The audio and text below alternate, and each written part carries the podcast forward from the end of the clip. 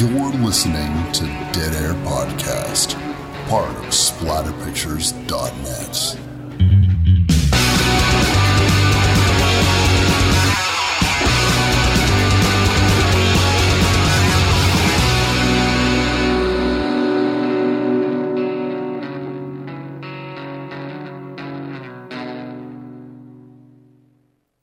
What's up, everybody? Wes, Dead Air Knife here with always. Typical Lydia. Today's show, we're going to be doing the 1986 glammed out, club hoppin', classy classic Vamp. It is classy. Classy, yes. Classic, I don't know. Yeah. I mean I mean it's got an arrow release. That's like I picked this up at Young Ones in Pennsylvania when I was visiting Chris from Bind Torture Cast and he had spotted it there and wanted us to cover this and I wanted to cover it quite badly.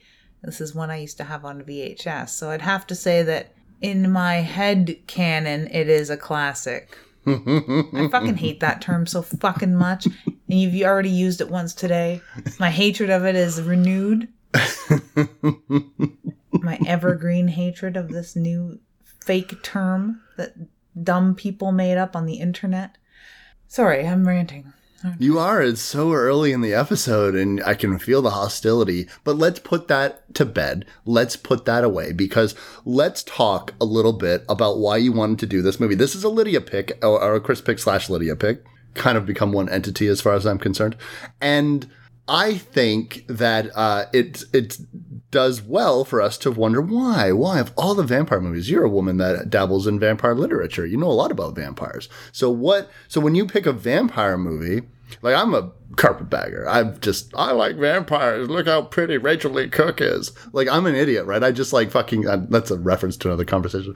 But like you, you're just like vampires. I have my own lore. I've created things. I've created something from nothing. And so when you give props to vampire film and literature, people should pay attention. So why? Why? Yeah, why why do I pick Vamp out of all of them? I pick uh, the John Hughes fucking vampire movie. Which is another thing about you. This is how we got into the Rachael Leigh Cook of it all. I was talking about teen comedies. Anyways, John Hughes, a director that did a lot of films in the 1980s, is particularly around when Vamp was coming out, decided a new way to do cinema, a new way to incorporate teen characters, how they interacted with each other, how they spoke, and chief amongst all of these aspects of a John Hughes film, the music. How does the music, the score, contribute, and how that was incorporated into his film techniques? Can he use contemporary stuff to contribute to the overall effect of any given scene? Where this doesn't dial in the music quite like John Hughes was capable, but they do uh, a very good job of using like Grace Jones, not only as a star, but they use her music uh, for her scene in this and Dream Syndicate. They use some other, I guess, radio music because all the music does seem very like radio friendly, a lot like the John Hughes music of the time was.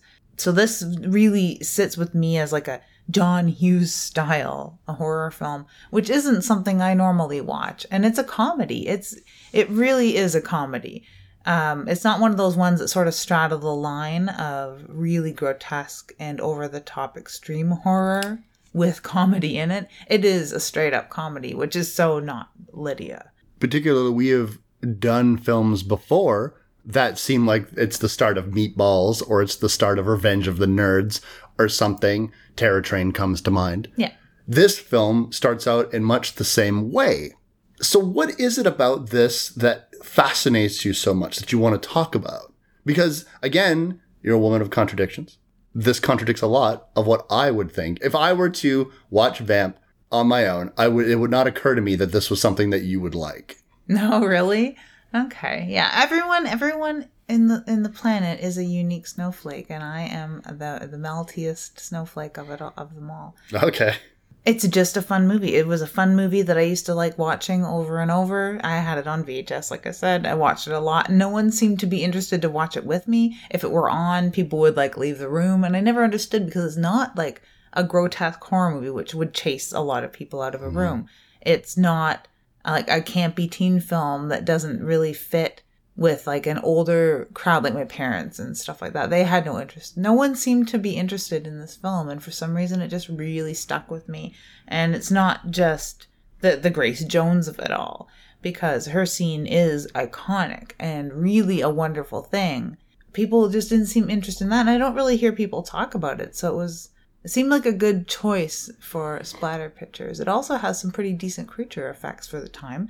It was on par, I thought, with Fright Night, and a far more interesting story to me than Fright Night, even. But Fright Night has legions of fans mm-hmm, mm-hmm. and a remake for crying out loud. Mm-hmm, it does, yeah. Where this just, you know, in my mind sits on the same echelon, if not higher, but gets none of that from other people. So I always found that kind of interesting. And it does talk about things like the fraternity lifestyle, uh, alcohol use, uh, marginalized people, disposable people, as it is. Some kind of heavy things that you could draw out of this if you were so inclined. Um, so I just thought it always warranted a little more conversation, or at least other people to watch it. But I guess there's people out there that are interested because it does have this wonderful re-release that I've now shoved down your throat. I saw Vamp when I was quite young. I didn't remember a whole hell of a lot about it. I probably saw it on TV. There was some choice scenes that I do remember, and as sequences were unfolding in front of me, I did I was getting some memory flooded back to me, but for the most part, I didn't really remember this film whatsoever. Vamp is a film that I would see in and around HMVs when they were still around uh, in our area. In in the discount bin, you could you could get one for five for fifteen or or something like that. And I now looking back on it, I wonder why I never picked it up. Probably because the DVD box art is not very grabbing. It's basically just Grace Jones. It's a it's a frame from the film, and I hate when box art is that. I can't stand when it's just here's a picture from the movie. Eh. Eh, it's got the word vamp kind of stylized. It does, it does, but I, I don't. uh, But this arrow release, Yeah, is the new cover gorgeous. looks like amazing. Yeah. What I always found strange is well, well before this, the very few scant reviews there are, everyone sort of approaches it with some sort of shame or reluctance, and like there's so many horror films that get treated with so much more gravity than they really do, and so many people that review films with so much more celebration where this is just sort of like oh yeah remember that throwback and it's like well, like all the other fucking throwbacks you remember. Why is this one treated with such weird shame? And I've never quite understood that. Um, watching it again, I went back and watched some Grace Jones videos because it is she is like such a perfect person for this role. Where still in in reviews that you would read contemporary reviews or even reviews at the time, and people would be like Grace Jones question mark. Like, why Grace Jones? Like, why the fuck not? Have you watched any of her videos? They're like horror movies all in and of themselves. And especially, uh, and I watched it again last night because it is a pretty good video, Corporate Cannibal. It's a really good song, too. Um, it's almost like Lynchian. And where she seemed to be ticking off all the boxes as far as what genre roles she could star in in different films. Yeah, I 19, guess- 1985's A View to a Kill. It's a fucking Bond girl, for Christ's sakes. a, a really iconic and highly memorable Bond girl at that. Mm-hmm. She's just a wonderful human to be looking at, I think. Yeah, yeah. That was, uh, she was an actress from my youth that I would instantaneously recognizable. Even when you're a kid and you have a hard time remembering names of people and dates and, and shit like that. I remember trying to struggle to figure out what time TV shows I like to, to watch were on back in the day. But Grace Jones had that look, just this statuesque beauty that you would instantly, oh, there she is in, in A View to a Kill. Oh, th- look, it's it's it's her, it's her. I didn't know her name. And then you see Conan the Destroyer, and oh, oh, look at that. There, there, there she is. There, cool. All right, cool. She's like a warrior woman in this movie. All right, all right, and and so very recognizable. You'd see music videos. Oh, oh. You would never mistake her for anybody else. No, very, very true. Yeah. A lot like Annie Lennox from the Eurythmics was another woman at that time that was as iconic and memorable to me. Mm-hmm. You know, and she is like almost like a surreal person in and of herself, like with her film career, her music career. Grace Jones is as iconic as, say, like Cher or Prince or Sting, but way cooler because she has two names like a normal fucking person. So maybe a little more like relatable in that mm-hmm, way. Mm-hmm. But at the on the other end of the spectrum, completely unrelatable because she really is like an artist's artist, and mm. even over and above people like Prince and Sting and David Bowie and stuff like that. And her music is just as good as all of that. For some reason, again, forgotten in much the way that this film is too. I really urge people to go and revisit some Grace Jones and check out the Corporate Cannibal video because it's like she couldn't be in a David Lynch film or Max Headroom, so she made one herself. Max Headroom. Well, yeah. But we're going to throw right back to the 80s and things that are like forgettable and treated with some sort of shame. I mean, Oh, not by me. I love Max Headroom. I recently uh, educated a bunch of people in and around Christmas time. They didn't know what the the Merry Christmas Santa Claus song, which, by the way, there is evidence in this world of me doing a Max Headroom impression as a child with the scarf and in a big cardboard box that we had decorated like a TV, and I performed the Merry Christmas Santa Claus song. wow. Yeah, yeah. Wow, we're really we're really dragging it out of you today, aren't we? Shit. talk about shame. but people, right? But the, the Max, what's that? I'm like, what's Max Headroom? And it is this weird thing where people vaguely remember it once you show it to them. Grace Jones, even people listening to this episode might, right now might not know precisely who we're talking about. But I guarantee you, if you Google her, which I'm sure some of you are doing right now, you will see the image of her and be, oh, oh, right, right, right. Yeah. I didn't know her name was Grace Jones. Something like that. Mm-hmm. Maybe that was part of the excitement when I was a child because my and my mother would watch a lot of um, music videos on TV. They didn't have like a dedicated channel at the time. MTV hadn't come to Canada. We didn't have much music yet, and we used to watch Saturday night videos because music videos were relegated to the slot somewhere after all the late night talk shows or between the late night talk shows and the blue movies is where they played music videos. And Grace Jones was definitely there. Cool. Alongside all those other John Hughes music type people. when it comes to vampire movies of this decade, you had mentioned Fright Night. That was an 85 flick. This movie came out in 1996. There's also Lost Boys. Mm-hmm. There's Near Dark. There's this trend in the in these movies in this decade to transition vampires out of castles. It's all those hip coke heads trying to drag them out of the gothic. And and it's quite interesting because we started to see a change in the 1970s because there's Salem's Lot and then there's also um, Martin, which we've already covered on this. Vampires are here, they're contemporary, and they're now, but they're hiding. They're hiding, and also there are old world ties. I think maybe the reason why Fright Night connects with people is because it is a world that treats vampires like Bela Lugosi and Christopher Lee and Monster Vision on TV. So these this is a dumb concept that shitty black and white movies are about and you don't have to worry about vampires being your neighbors. and and vampires stopped being aristocrats. They they and they became punks and metalheads and drug addicts and the fringes of society. Was quite interesting. In and in this film, Vamp, they're in the narrows, they're in the alleys. They are in this neighborhood that everyone kind of agrees upon that you don't go to, and they prey on the disenfranchised, the poor, the the, the forgotten, the neglected. It's a kind of don't ask, don't tell type thing. Yeah, there's even very distinct lines like people who come here don't tell people they're coming here. And this feeling that once you come here, you can never leave again.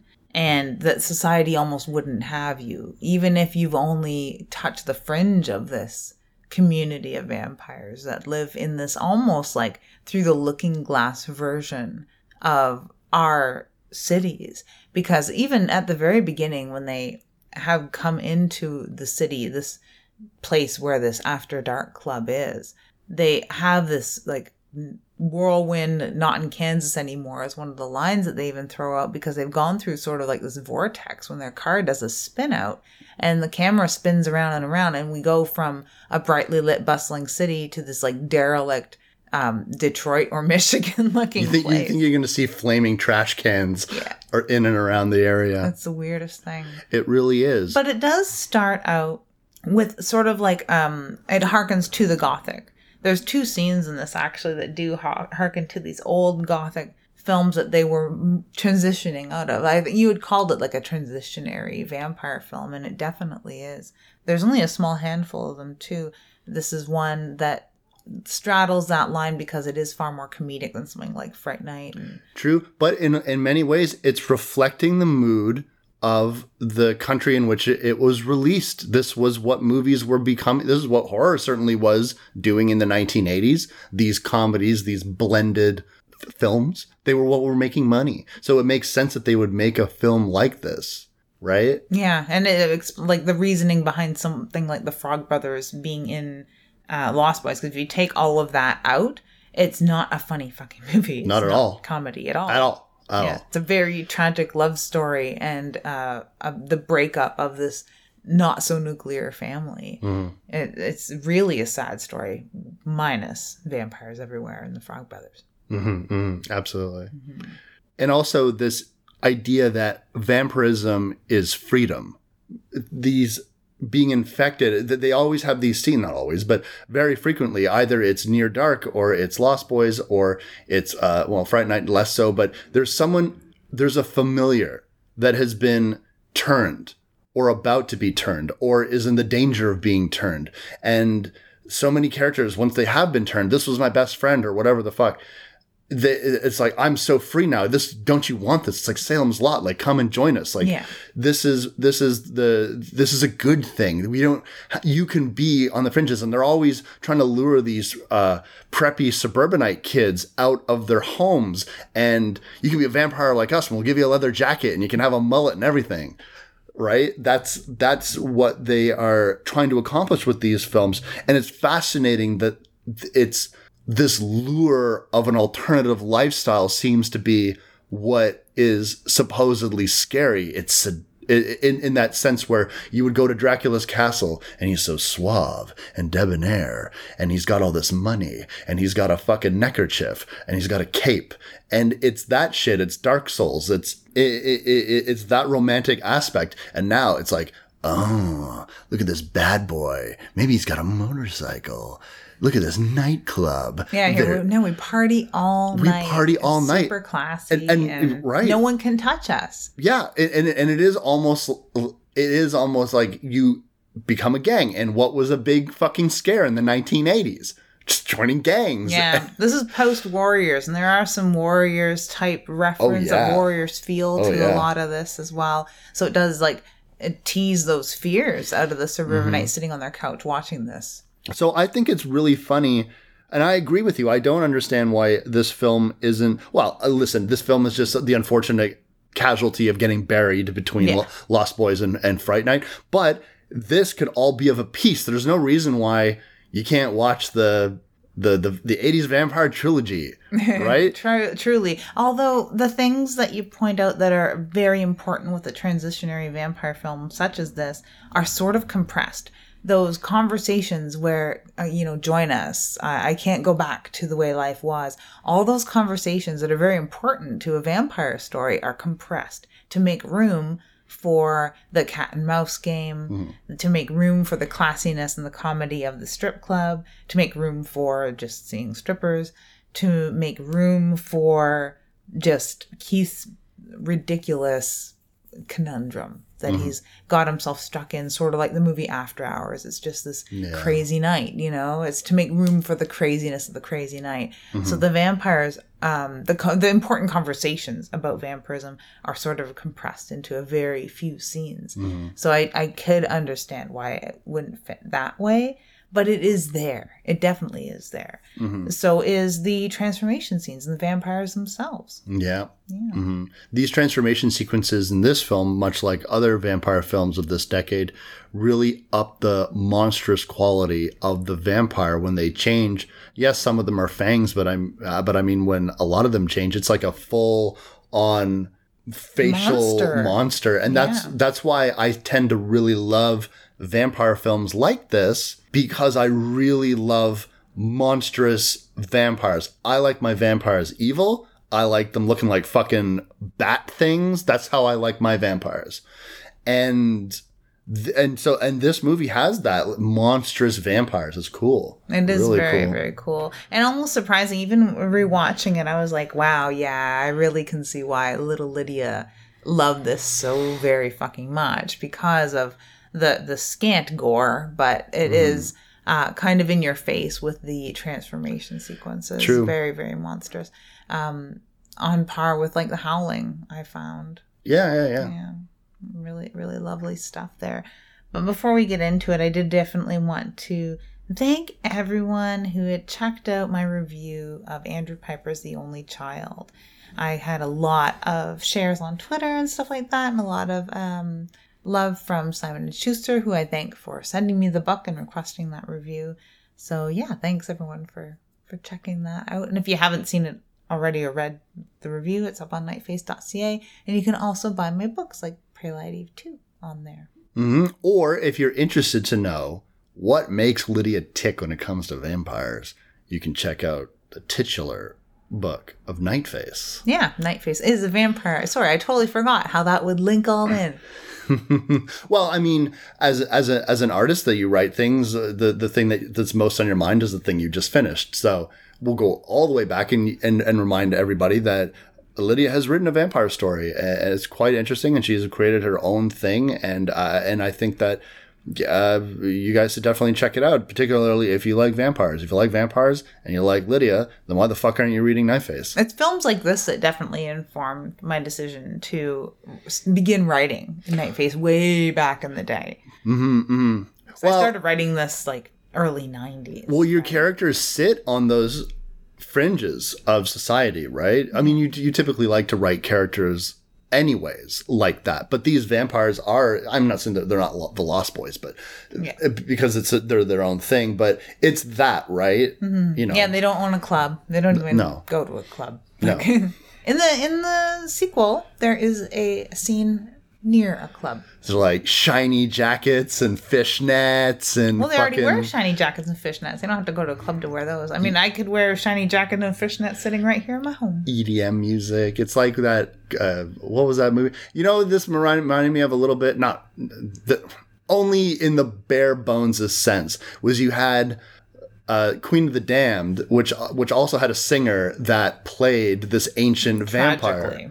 Yes, and and you, so you had that, and and I was watching this, and I remember thinking while we were going, I, I said it does kind of have a Queen of the Damned vibe. And listen, I'm I'm not saying the Queen of the Damned came out like two decades almost after this No, movie, exactly. so but it's there's an Egypt link. there's an there's an Egypt link. There's there's the fact that uh, what was it? She uh, Aaliyah was playing Akasha, and and and she's this ancient vampire. Not very much dialogue. I don't even think Grace Jones speaks in in Vamp. Does she have any words? I think it's a lot of looks. And, She laughs. she laughs, and and again, uh, Al- Al- Aaliyah's character uh, Akasha, I think she maybe have t- she has one or two lines or something. Yeah. And there's club settings and, and shit like that, and she's constantly changing her clothes. But I mean, other than that's that's the only similarities. But it did kind of remind me of that, just this really glamorous, vamped out vampire woman, and it, it, it was quite interesting. You don't see a lot of films, with the exception of the exploitation film of Blacula or the uh, the dreadful comedy, the Eddie Murphy comedy Vampire in Brooklyn. You you very rarely see vampires that are depicted by people other than just like plain white people, uh, with the exception, of course, uh, which a movie that I like quite a bit is Robert Rodriguez's From Dusk Till Dawn, and they even have What about Blade?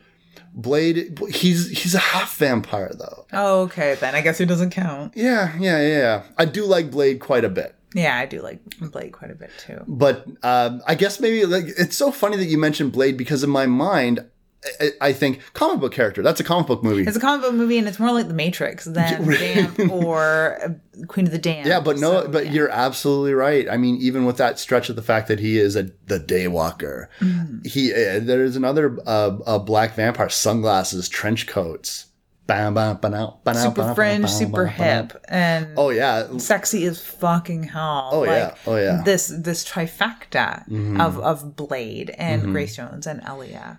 Yeah, yeah, yeah, yeah. It's a shame that she died because I would have liked to see. Like I, was, I wasn't interested in her music at all or anything like Mm-hmm. that, but she definitely played the role very well. So Yeah, I remember my problems. Not to get in a whole thing about about the fucking Queen of the Damned. I remember my problems of that film were not her, and I think when I saw I saw it in theaters, and one of my biggest problem was the sound mixing.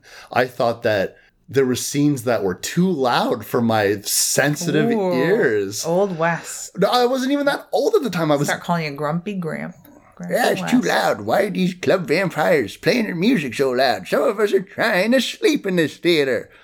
No, I definitely was really surprised. There was one scene in particular where she burned up all these vampires at a club. And I love that scene because she was disgusted, disgusted by these club vampires. What has happened to my children? Look at you all. Just fucking gyrating and shit. She was kind of an angry old lady, just get off my lawn vampire queen, wasn't she? Yeah, definitely. Lestat with his goth rock. Every, she's just, No, exactly. That everyone- would piss any ancient vampire off, She's and that like- was his point. Yeah, it's like Fucking goon, Lestat. anyway. Back to Vamp. What is this movie even about, anyways, Lydia? It's about these horrible teenagers that come and just destroy a community of vampires that have been probably living peacefully, eating up the dregs of society, and largely leaving people alone and disrupting their lifestyle to the point where they are basically destroyed. It's a tragic tale of people infringing on the lifestyle of these calm and sweet after hours club vampires. Going places you're not welcome and shouldn't stay, and how you can disrupt their ecosystem. The delicate life of a vampire. Wow. Creeps, let me just tell you, I just feel like I just got sat down and taught a lesson. A lesson about the environment, about social justice, and about a minority group of vampires. No, you're absolutely right. That is an easy way to spin this flick. And they were treading into places that they should not tread to impress people they did not like. To be fair, they were basically trapped there. They really went looking for a stripper. That's all they wanted. They were just mm-hmm. looking for a stripper. You can find a stripper anywhere. Yeah. in a city that like looks the city that of the size that they were in. Mm-hmm. It looks like they could have gone to any number of fucking clubs. They just happened to pick the wrong one. But even in that, like when they leave the school and drive into the city, everything seems absolutely normal, and then they get sort of a spell cast on them and they are trapped. And they are definitely trapped in this world because everything changes on a dime right there from brightly lit and normal to absolutely surreal. So it's not entirely their fault. Yes, they went somewhere they weren't welcome, but they had every opportunity to leave, or did they? Or were they truly trapped there? Did time truly stop when that car spun around and they got stuck in that weird dark 30 between day and night? Mm-hmm. And then the night progressed with no clocks attached because they don't really refer to the time until closing time. And that could be any time. Yeah. And after dark. It's just after dark. Well, they, they even have a conversation, the guys in the diner. What is after dark? Is it a couple seconds after dark? How do we know when it's after dark? It's dark right now. How do we know when it's after dark? But is it dark? Is it really dark? Well, it looks dark. They have this conversation about that time, that dark 30 time, where it's not really day and it's not really night. It's one of my favorite times of night when the sky just looks like such an incredibly impossible navy blue and it's not quite dark out. Yeah. I do like the way that this film opens with um, Keith and AJ being dragged to their death, it looks like. Yeah. Via hanging by cloaked individuals and there's chanting going on Mm-hmm, and it's this is the movie I want this movie to be. I want every movie to be this. And I had the same feeling watching Body Double. It's like, oh man, what do you mean the vampire story has to end? It's like, oh man, what do you mean the sacrifice story has to end? Well, that's kind of where the comedy begins too, right? Where they meet up with Duncan, the one character that I could relate to as a as a kid and still continue to relate to to this day. Really? Oh yeah, you don't get a kick out of Duncan.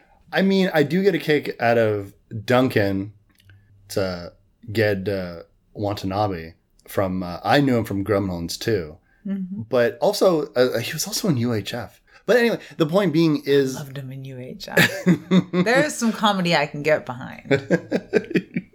he, um, he he's a, an interesting character. But again, this seems almost like a Revenge of the Nerds type character. No, very or, much. Or or anything that would be in a John Hughes movie. Here's a rich guy on campus who can't who can't get it together and make friends, and so he's desperate for friends. And what do you have? You got Keith and AJ here. The Two- Dick and Balls of the fucking crew. I- I- And exactly. this Keith guy, um, according to the internet, was in Meatballs. yeah. So he's like a comedy. Was he in other comedies? He seems somewhat recognizable. To Yeah, me, but I mean the fucking uh, uh, Robert Rusler was in fucking Weird Science. So I mean these these these are actors that are in these types of fucking. he was in a lot more horror films, though. The guy that Yeah. played AJ, I recognized him from other horror films and more campy horror for sure, but still more horror than comedy. But then I don't really watch comedy, so. Mhm. But yeah, that is exactly. They seem to be like they're in Meatballs Oh yeah, oh yeah, or Revenge of the Nerds, even more Yeah. accurately. yeah. It's pretty fucking hilarious because it seems like the Duncan character will be the character because he's got this room where he's playing golf and he's got servants there and he also has six computers all hooked up with six people on it. One of them seems to be doing his homework and he just pays people to do it. And more than anything, he just wants them to be his friends.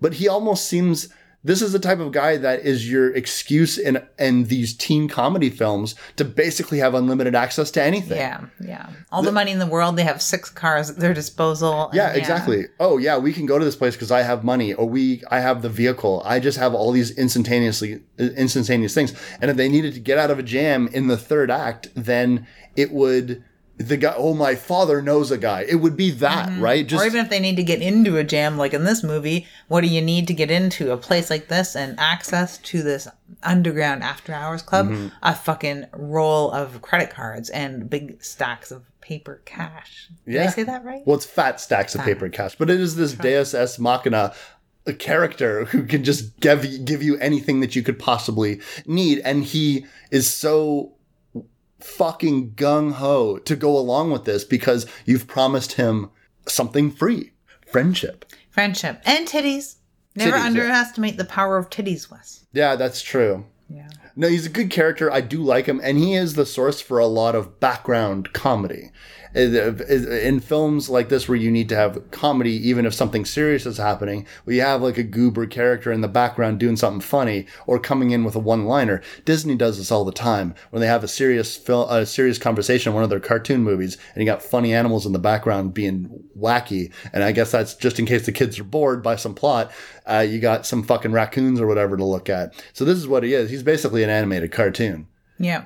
Uh, of a raccoon or something. And he's used to that effect almost at every turn Yeah. with his character. Yeah. And I don't know, as a kid, I, I've really found that highly relatable. Well, I like him. I yeah. like him. He, not only is Watanabe a really good actor, but this is a really funny character. It is a really funny character. And Yeah. he does it believably enough. It's Oh, not yeah. too much of a caricature of this particular sort Mm-hmm. of character. He does it believably enough. He is used not only as like relief during these tension scenes, but he does always, always drive the plot forward or remind you of things that were deadly serious Mm-hmm. earlier on with a one liner. Um, I like when they end up in the city looking for the after hours club and they're in the OK diner and they're trying to decide if it's dark. Is it really dark? What's after dark? It's dark out, but it's not quite dark. Is it still daytime? We don't know. And and this gang, I guess. Ve- like warriors. Yeah, it's it is very much like warriors. Um, these vampires come in Mm-hmm. where we don't know right off that they're vampires, but there's something about them that they're, they're street thugs. They're street sort. thugs, and a couple of them are. Well, one of them in particular, Snow Snowball. by Billy Drago. Oh my. Well, be still, my already still heart.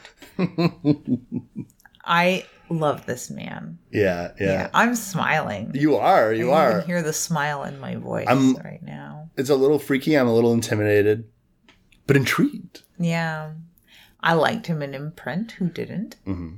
Of the people who've seen Imprint, uh, I think he is the most surreal-looking person. I had the same sort of reaction with Skeet Ulrich.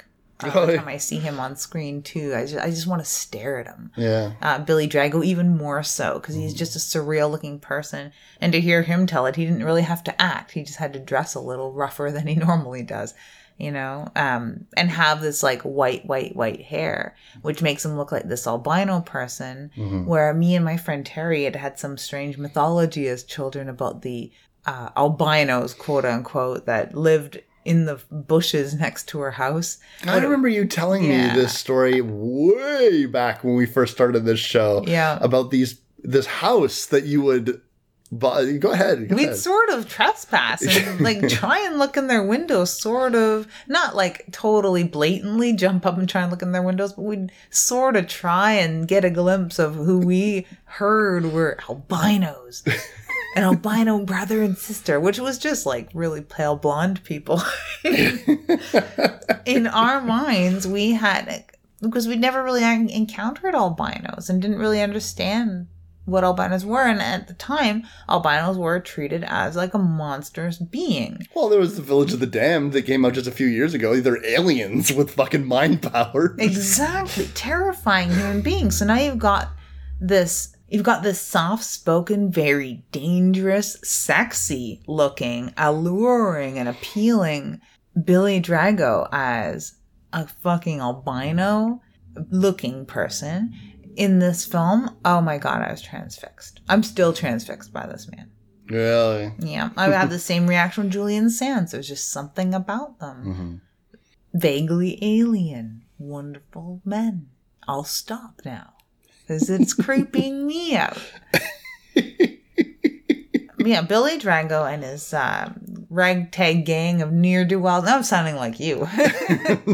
they come into this diner and order six coffee to go because that's what vampires run on, apparently. Hell yeah. These guys hell bent for leather, Lydia. And coffee. And coffee, yeah. Um, but one of them, the female, is uh, having a lollipop or something, and sort of like slyly, sexily looks over at Keith, where Keith and AJ are sitting waiting for Duncan to get out of the bathroom, and shows him bears her fangs. I guess. Oh yeah, yeah. And he's making eyes at her, and then she bears the fangs.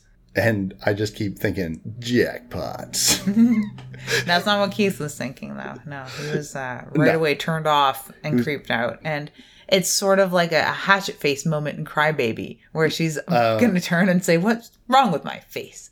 But instead, Snow decides to see what is their fucking problem. Do they have a problem with the way that his friend looks? So they start a fight. They do.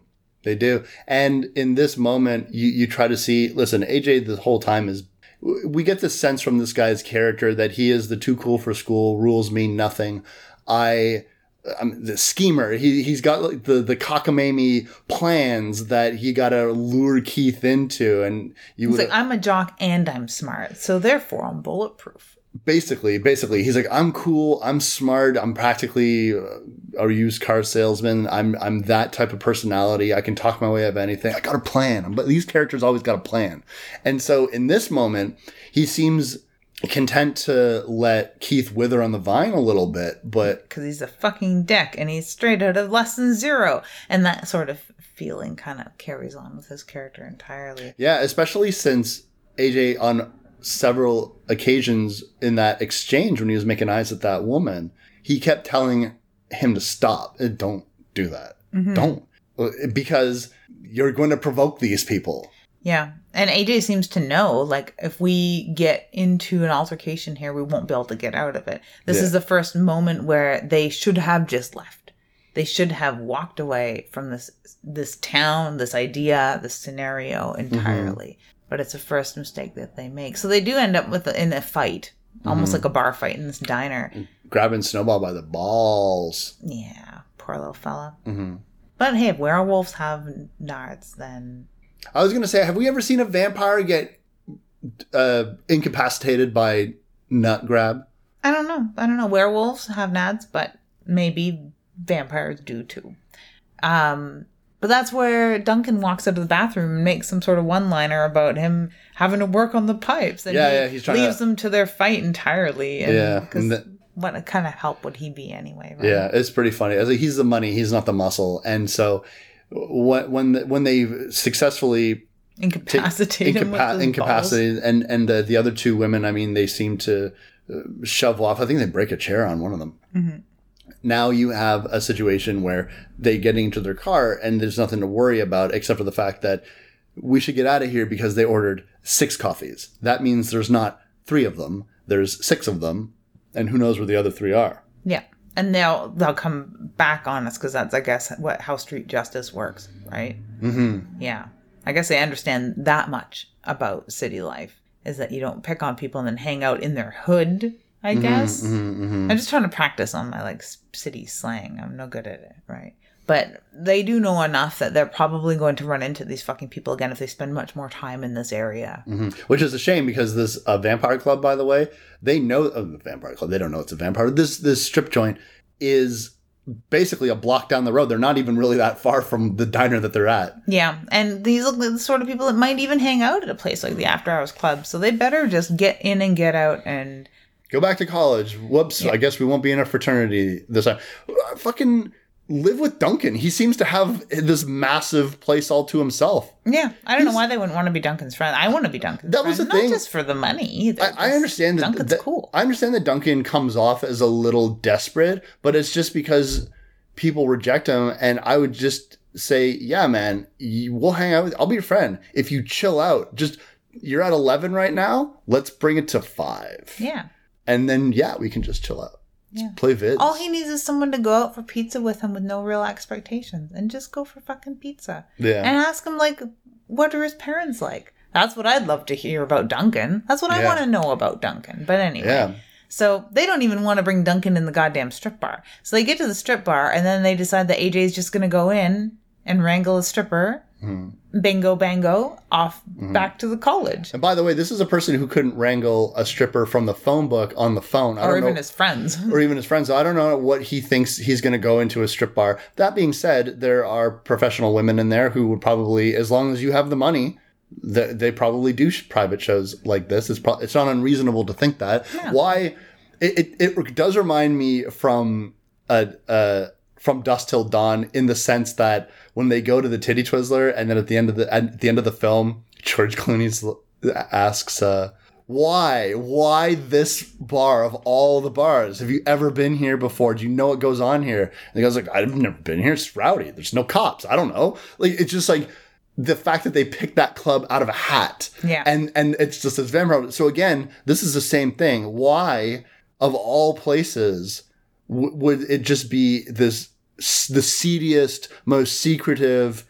There's, they got they have to have been driving on a city where there's strip bars on the fucking strip or whatever the hell they are, right? Every corner. Every Right? fucking corner. So why they had to go down the narrows? Maybe because they were, well, we can't have anyone see us go in here. Partially, and they were also kind of transfixed by the ad and the fact that it looked classy, which is weird to me because they're fucking frat boys trying to hire a stripper for a frat party.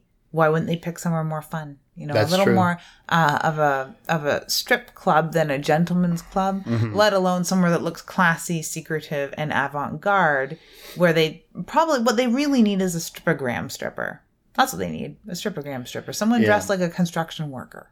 Mhm. Well, we're gonna get that once we get into the club.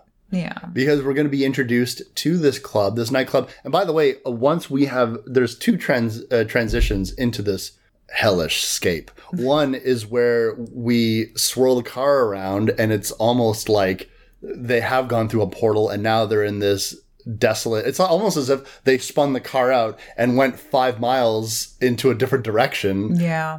and now it's dusk and now it's nighttime. Now we're really in the shit because all the lighting has changed. It is now hot pinks and neon greens and they contrast off of each other and that's the lighting for the majority of this film when you're in the sewers, when you're in the club, or wherever, or when, even when you're just outside on the immediate streets surrounding the club, it's greens and it's pinks. It's very interesting. It is a very interesting choice, and it takes us away from the blue and red mm-hmm. overused lighting that says "city nighttime, scary vampires," mm-hmm, mm-hmm. and it's a little bit more flamingo club Yeah. of a feel, a little more um, exclusive, I think, for some reason with this pink and green. Maybe that was the cheapest gels they could afford. Too. Who knows? Maybe. And we're introduced to uh, the the character that Sandy Baron plays. I love that guy, and uh, he's done a fucking million things in television. And this is where we get the, into the club itself. which does reflect a little bit more of these uh, pinks and greens and the weird lighting. I, I saw when we were watching the credits that one of the art directors or someone like cited as as in the art department was Andy Warhol of all people. And I know he'd like done films of his own and worked with other filmmakers and stuff, but I just never remembered ever hearing a, a, a blip about Andy Warhol being involved in this in any way, shape, or form. And it wasn't just a special thanks to, he was credited as a crew member. So I'm wondering how much of a hand he had. This would have been a year before his death. So he still would have been active, maybe in and out of illness, but not like inactive by any way. So I'm wondering how much of a of a hand he had in, in some of these di- directions that they were taking with the lighting and the decor. Or if the strippers designed themselves, or if that was entirely up to each individual girl. Because there is like a gamut of strippers available at this club. We meet uh, a fairly regular stripper right away, and the the girl Amaretto who is serving them is a, kind of a typical desperately seeking Susan style stripper. Mm-hmm. Uh, we have a um, dominatrix looking stripper. Yeah. We have a very uh, showgirl looking stripper in Candy, Mhm. and just like a, a nice handful, a nice cross section of different strippers. Mm-hmm. And it is one of the strip clubs that I do enjoy, a lot like the strip club in Father's Day. It seems to be really reflective of what actual strip clubs are like instead of it being like a hair metal music video. What? Because probably because there's no hair metal being played, it's all like contemporary soft rock or something. Yeah, yeah, yeah. Slow dancing to. dancing. It's very weird It is choice very. of music. It is very weird. It seems the crowd is right. Like you'd want to. I don't know how rowdy you'd want that place to get. Like whatever. You just want to see like. Oh, it's just so full of these regulars and their complacent stares and their polite golf claps. Usually. Yeah, yeah. it's like the most like bored looks. They've got this very realistic looking set of regulars that sit on the row Mm-hmm. and in the splash zone, I guess. I guess, but even then, it's not even that close. And and you just see lazy lobs of crumpled up bills just Yeah. like bounce along the stage while the girl's just like slowly dancing. But we all know what everyone here is to see. Or maybe we don't, because everyone kind of has the same reaction, but we get introduced to Grace Jones' character here. yeah, she's their in-house feature, Katrina. Oh yeah, and we're introduced to the character through her. You were describing it as a pseudo burlesque show. It almost is only because of its lack of full on nudity. She doesn't get entirely naked, and it is a very artistic um, sequence, much more in the line of uh, modern dance than it is a strip show. I've seen features do very similar shows. There was a girl that used to dance called Annie Mal that had a very Grace Jones look. She used to dance to Nine Inch Nails, slower Nine Inch Nails choices and rely on black light and, and and body paints and had a very similar hairstyle to what Grace Jones' character has here as Katrina, except it was purple. Um, and it wasn't. It was far more modern dance and burlesque than it was a strip show. So I always wondered, like, weren't patrons disappointed by this, or were they just waiting for this artsy fartsy weird girl to get off the stage with her not fucking Mötley Crüe music that they couldn't relate to. Mm-hmm. It was just weird to see at the time in like the mid 90s somebody doing a dance like this where everyone does seem to appreciate and be titillated by Grace Jones' performance in this strip bar. But I, on the back of my mind, I'm like, wouldn't they all be bored by this? Like, this isn't what they want. What they want is the blonde girl next door bouncing around stage and showing them as much of her goods as humanly possible. Instead, they're getting this body painted queen who is doing this very strange impressionistic dance that is extremely powerful female, not um, submissive um, spank me daddy by any means. Well, they seem into it because they give her the round of applause, and and most importantly, AJ has that's who it's going to be. This is what is going to blow those guys' minds. But you pointed out entirely what would be on the mind of most rational people watching this is why no, this is not the right choice whatsoever. No, th- for two reasons. Two very now maybe the fact that they have Duncan with them changes all this, but from what we know, they basically have less than two hundred bucks, one hundred eighty four dollars or whatever to get a dancer to go to this frat party.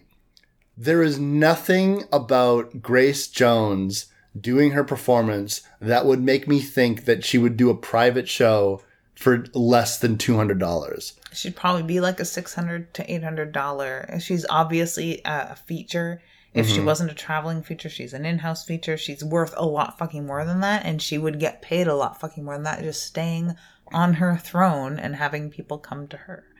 Yeah, it doesn't make any logical sense. And also, so what? You're going to have this person doing, like you said, this impressionistic, artistic, burlesque like dance. uh, What on in a living room with the couches pu- pulled apart with like Dixie cups everywhere? Like, is this is this where she's gonna go? No, it doesn't make any logical sense. Now, listen, she's obviously beautiful and captivating and alluring. And if you were to be the people who wanted to get a stripper unlike any you've ever seen before, then I get it. If you were really trying to make an impression as opposed to, well, you know, we went down to the to the local strip joint and we got a couple girls and whatever. But I think that that would be better is you just get some fun girls that want to perform that will do it for the money that you have. Like I said, they have Duncan with them. Maybe that changes things. But then you would have to be saddled with Duncan more than you are. And that's not part of the fraternity. Duncan was never going to be admitted into this fraternity. So why do you, you know what I mean? Like, Yeah, why would they presume that they would be able to use this cash? so it's, it's weird to me that uh, like I would be, maybe it's just because I would go into this like, this is good enough. This is good enough. I don't want to spend a lot of money. I want to, because Well, they, he was calling up his female friends and trying to get talk them into being the stripper, mm-hmm. or like at first looking at like really regular clubs. Why wouldn't they just ask their waitress because she's a stripper? Mm-hmm. Why not ask her? She seems a little more in tune with this. Or why not approach like the dominatrix girl who is a little more edgy? You there's edgy, but then there's Grace Jones edgy. Yeah, where it where it, it seems, and again, I think down to the it comes right down to brass tacks. It comes down to the cost of what it would be to get a performer like that. Yeah. That's not in your guy's budget. not at fucking all and she just simply doesn't fit but yeah. i like her performance a lot and i think that was a showstopper for me even as a kid it's a showstopper for me now uh, i really Oh. do enjoy her performance and the song she dances to is a grace jones song called vamp if anyone's interested so it's all up on youtube Mm-hmm. It's very, it's very, very cool. it's a super awesome song and it doesn't really fit with uh strip club music as far as i recall Uh, no, uh, uh, again, I've listen. I've never been to a strip club, and that's not even just me. Because if I listen, guys, if I've been to a strip club, I'd let you know. I've just never been to one. I'm, I've been to I've been to strip clubs here and there. Um, I really did enjoy Titty and Wing Night. My favorite thing with Titty and Wing Night was uh, the wings Right. and looking at other people being freaked out that there were people just sitting there watching or not watching the act and just enjoying wings. How going for wings and a beer? It's almost like you are pretending you're not in a strip club, which is kind of funny to some of the patrons or people that are there and are weirded out by being there and are there specifically for the sex work aspect of a strip club. They they don't expect like a bunch of um like punks to come in and eat wings and leave. Which Yeah. uh, was always my favorite thing to do. But it it is like a very typical strip bar except for the Grace Jones feature act. Right. But we are going to get a sense fairly quickly that, you know, she is queen bee of this club. And so I suppose everything else that you're going to hang around her performance is not really a concern to her. No, not at all. So AJ is going to make his move. He's going to proposition her to come to the frat party and get And like you said, like a used car salesman. like a, used car salesman. He seems a little out of his element. Some of that confidence is Shaky. shaken, Yeah. shaken for short. He gets led back by one of the waitresses and brought to Grace Jones. And while he's trying to do his spiel, she strips him down and licks his body and thinks that, well, I'm getting laid. It's in um as as sexy as her act is that we saw moments ago. This scene is as sexy for us, and it is a dance of its own as well. Mm-hmm, You're referring to her as Queen Bee is really fitting because she definitely is. Oh yeah, that is how I describe this film to other people. What is th- what is Grace Jones in a vampire movie? Grace Jones is absolutely 100% Queen Bee. She is she is the head diva. She is in charge of the operation. She is in total control at all times. People uh, it, it is a walk Everyone bows. To Everyone her. bows to her, walk softly, carry a big stick. This is not a, a woman who needs to really do anything. People, even the people in the club, are terrified of her. They're in deference to her. Most of these vampires were fucking sired by her more than likely. Yeah. Even AJ acquiesces to her, and he doesn't know her from a hole in the ground, and he's trying to buy her off when he walks in there. Yeah. But he ends up getting, uh, Bit. yeah, attacked. Basically, she Yeah. feeds on him. She she transforms. This is the first time where we see a full vampire transformation. She's got the long nails, long toenails. Uh, her eyes roll back in her head. She's got a nasty collection of fangs, just big old chompers. It is a collection of fangs, is it not? Yeah. She, Yeah. Her whole face contorts. Oh, she's like a fucking barracuda or you almost something expect like her that. to sprout wings for fuck's sake. That'd be badass. I know. That'd be super fucking cool. I would love that with the like the long fingers and or or, or something like that. Would be fucking cool. yeah, like creeper yeah. style wings. You want great big leathery bat wings all Oh. sprouting out Oh of her. hell yeah. Oh, I yeah. know it would have been so fitting because that's as grotesque as this transformation is and how otherworldly. You take someone that's so serenely beautiful as Grace Jones with such perfect features Mm-hmm. and just a striking look and wonderful skin and then transform her into this really grotesque vampire. And hmm. it's none of this like sexy hot vampire stuff going on here. She is a grotesque maniacal dangerous beast hmm. on mm-hmm. top of this frat boy Yeah. which i think is hilarious maybe that's another thing i loved about this movie Yeah. Yeah. Wannabe frat boy. Not even a frat boy. Yeah, right. a wannabe frat boy. yeah you yeah he's- she, he's vampire food And he really is. And she feeds on him for quite a bit the camera lingers on her, her feeding on his neck and the effects are decent you know as far as having um, neck flesh torn away mhm, it's not incredibly violent, but we stick on AJ's face as the life is drained out of his body, quite literally. Hmm. Which I thought was an interesting touch. There's a couple of interesting touches in this film. And we'll, when we get to the next one that I really, really like, mm-hmm. um, I'll talk about it. But now we have a situation. And not only is AJ down for the count, he's fucking dead, mm-hmm. but Duncan is smashed. And Keith doesn't know where the fuck anybody is. And there's this waitress that claims to know who he is and is trying to get his attention. She is i remember you i hate people like that uh, subtle as a hand grenade. Let, let me tell you something. I feel like the they are purposefully trying to misdirect you with this character. This is the worst writing in the in the movie as far as I'm concerned because there is no there is a subtler way to do this for the they're trying to go for a payoff of is she a vampire? That is what they're trying to go for. And I don't think that it's done well enough. No, because from the get go, you're pretty much convinced that this girl has no fucking idea what she's gotten herself into at all. Mm-hmm. No. And I think everyone around her is just like, she's dumb as a post. She'll Mm-hmm. never catch on. So yeah, we'll employ her and keep her around and it's it's fine because she this is the the person who doesn't know that they're working in a front Mm-hmm, at all. So great, whatever. But Yeah. she is too dumb for us to be bought into this subsequent payoff they hope we're going to look for. Where Yeah. we're wondering if she's a vampire. We're pretty fucking sure she's not a vampire. She's just dumb. Yeah, and not only that, but now that Keith has realized that AJ's been gone for a long fucking time and he wants to get out of there, things are weird there. There's something up. He He doesn't keeps like seeing it. glimpses of things, and he's like, unfortunately, the most observant person. But I think that's what's kept AJ out of trouble up until this point in their life as friends. But yeah, Keith is definitely getting glimpses and bad feelings from the get go. and he just wants to leave. Um, especially before Duncan does anything incredibly stupid. Um, but this girl is also kind of freaking out. She's also one of the better actors. There's a lot of act anything, any scene with Keith in it, I just cringe because he's just not a good actor. He doesn't do anything for me either. He doesn't really have any strong presence. No, Uh, AJ, he's just reciting lines. it AJ has a lot of charisma, and it makes me think, why not have the no good Nick that got them all in this be the the the titular character? Why does it have to be? Because I, guess Keith is supposed to be relatable to. I, I suppose because he's the one that would worry. He wouldn't be the one that gets dragged along these things.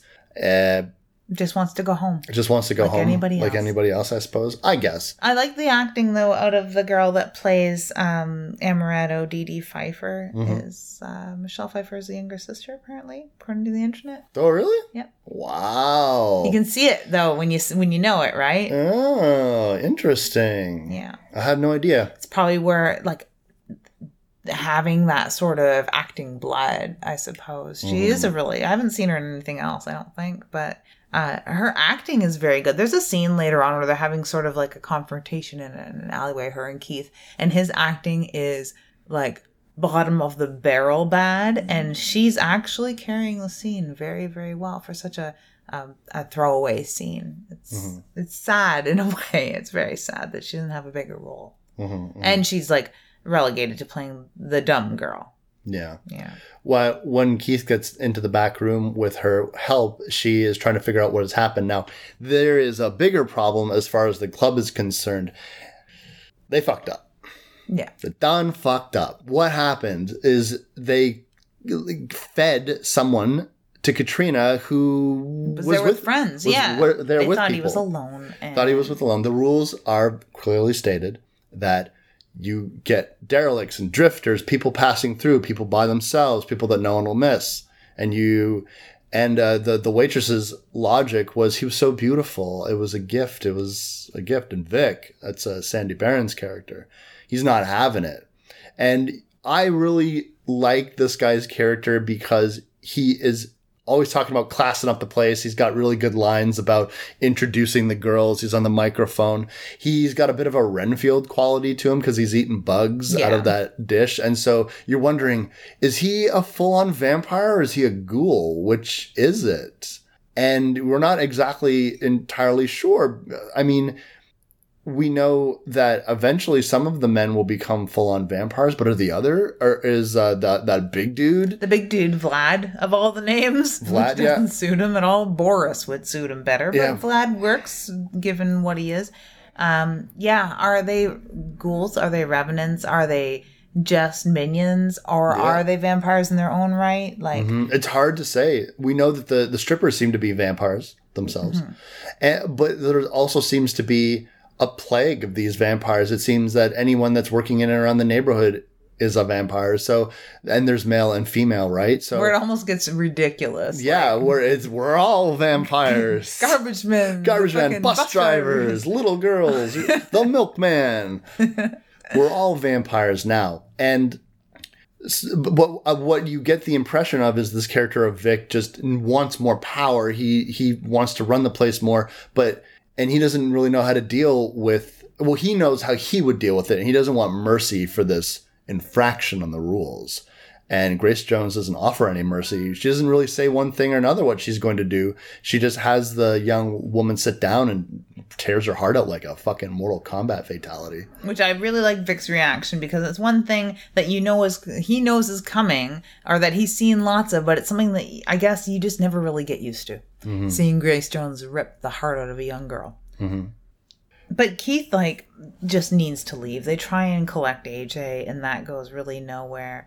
They are told that their friend never came back to the back. Then they're told that his friend must have left. And Amaretto decides, oh, well, I'm staying at this hotel down the road with other strippers, and he must have taken off with Candy because if Candy's gone and AJ's gone, then they must have went back to the hotel. And as she puts it, he's interviewing her, mm-hmm. which is just skeevy sounding. But yeah, that's where they figure that they've gone, so they have to leave the club, which in a way, you're almost like they can leave the club because you've really bought into the idea that they're trapped there forever, and this is some sort of like surreal limbo and you know restaurant at the end of the universe.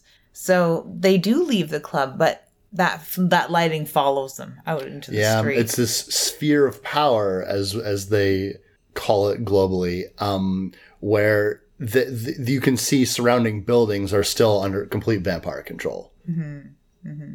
Like this weirdo hotel. She he has he seems to have some sort of level of protection in this limbo weird world of After Dark with Amaretto by his side because they go into the hotel there. She goes up to her room. They're supposed to get off on the 13th floor, which is neat because most hotels don't have a 13th floor. This one does. Um, and he gets off on the 12th floor by accident, and the elevator doors close behind him, trapping her in the elevator to carry on to the 13th With floor. a elevator operator or just like some old guy with a toupee in there?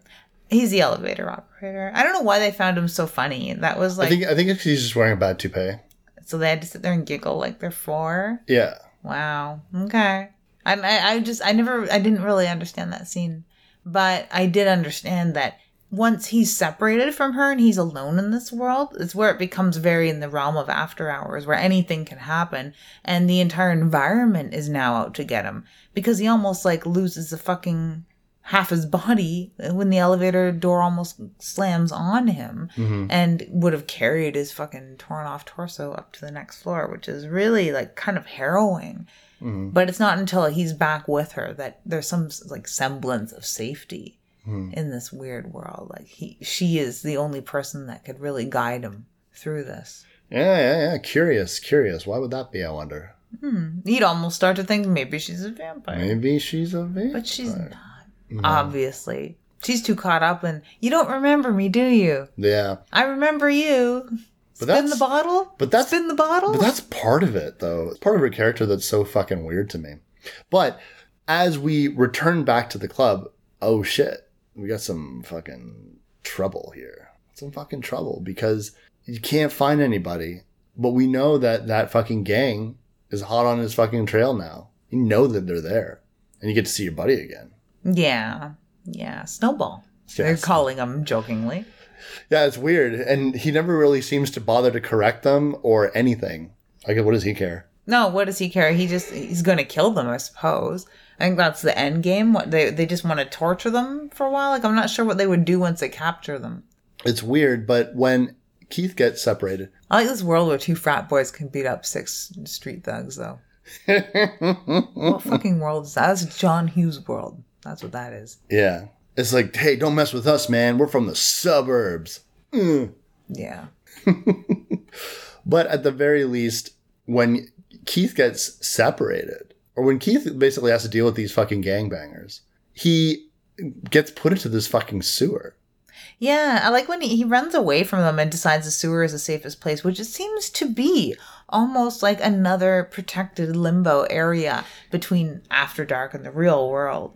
Uh, the lighting does persist somehow inexplicably into the sewer. It's still lit green and pink, which is really weird to me.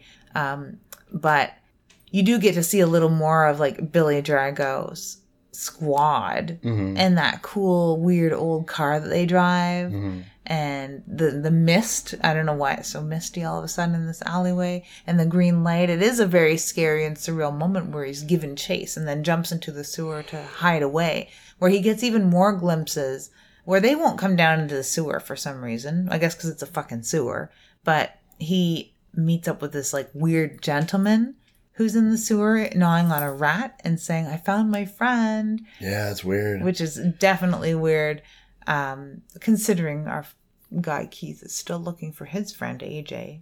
It's a shame, I guess, in the sewer this man could find his friend, so maybe if we're lucky AJ will turn up.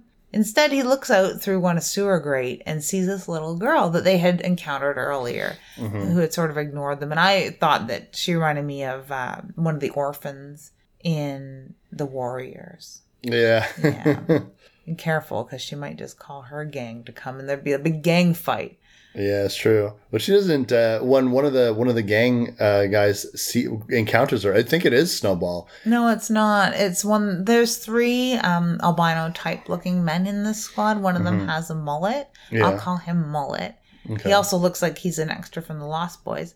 And Billy Yeah. Drago, Snow, and then um, Butterball, I guess we'll call him. I don't know. Because he's just a bigger version of Billy Drago and wears a hat. Mm. He's the hat wearing guy. He is out wearing. Guy. He gets that little girl like gnawing on his fucking arm. I think she kills him. She kills him. Straight up fucking kills him. Yeah, so let you know that no one here seems to be human. They're all vampires, and and we see that um, there's weird stuff going on. I mean, the garbage man's involved, and tow trucks are involved, and all this shit to sort of clean up and keep this place hidden, which is why this is such an issue. One of the last places that he decides to hide in a dump near the club.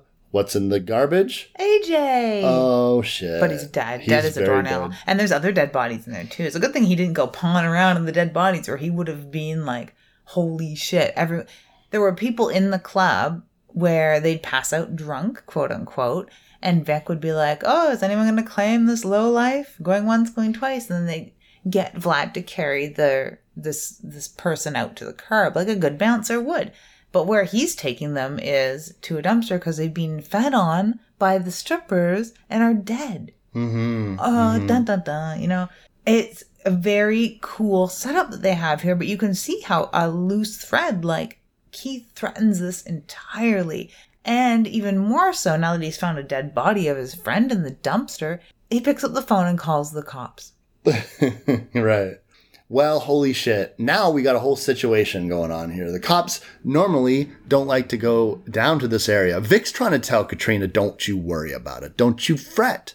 And by the way, I should point out at this point, Grace Jones doesn't look the same in any scene that she's in. No, She- costume change. Oh my god, to the point where so she does a whole performance with body paint and everything like that, and then literally two minutes later, I- the next time you see her, new hair, her face makeup is gone, she's in a new outfit, and then every subsequent time we see her, she is dressed differently. She's like a, like a Rihanna or a Lady Gaga, just one of these like performers that just I'm in a new costume right now. It's 5 p.m. Why haven't you switched my costume yet? So it's that. It's very cool. I like it. So here she is listening patiently.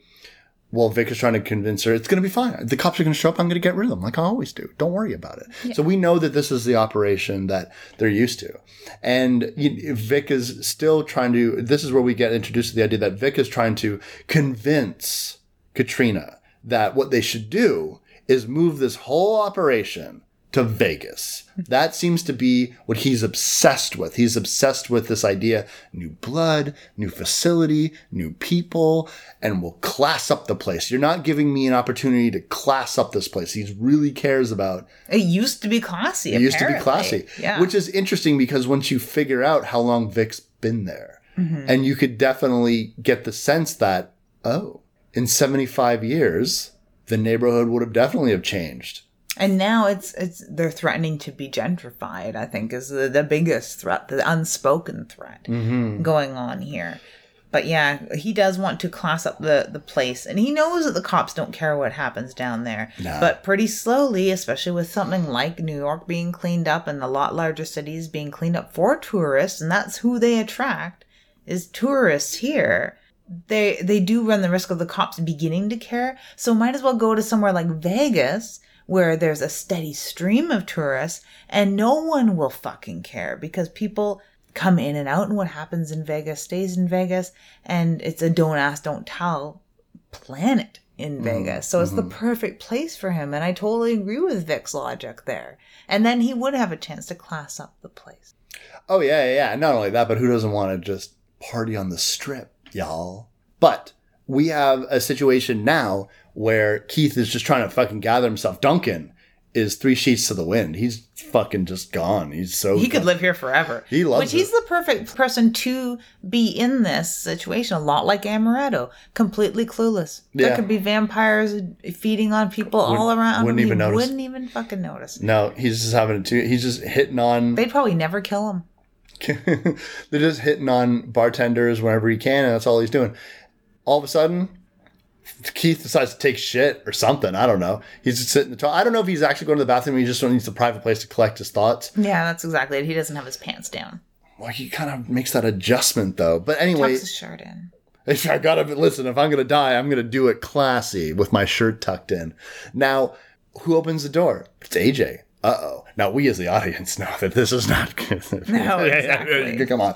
So AJ is definitely a fucking vampire. He even looks a little paler. He does look a little paler. This ramps up too quite quickly, but he does look a little bit peaked. And it's like, okay, this is where it starts to be like, you look like you've been doing coke in a back room for Oh, yeah. a couple hours. That's what you look like.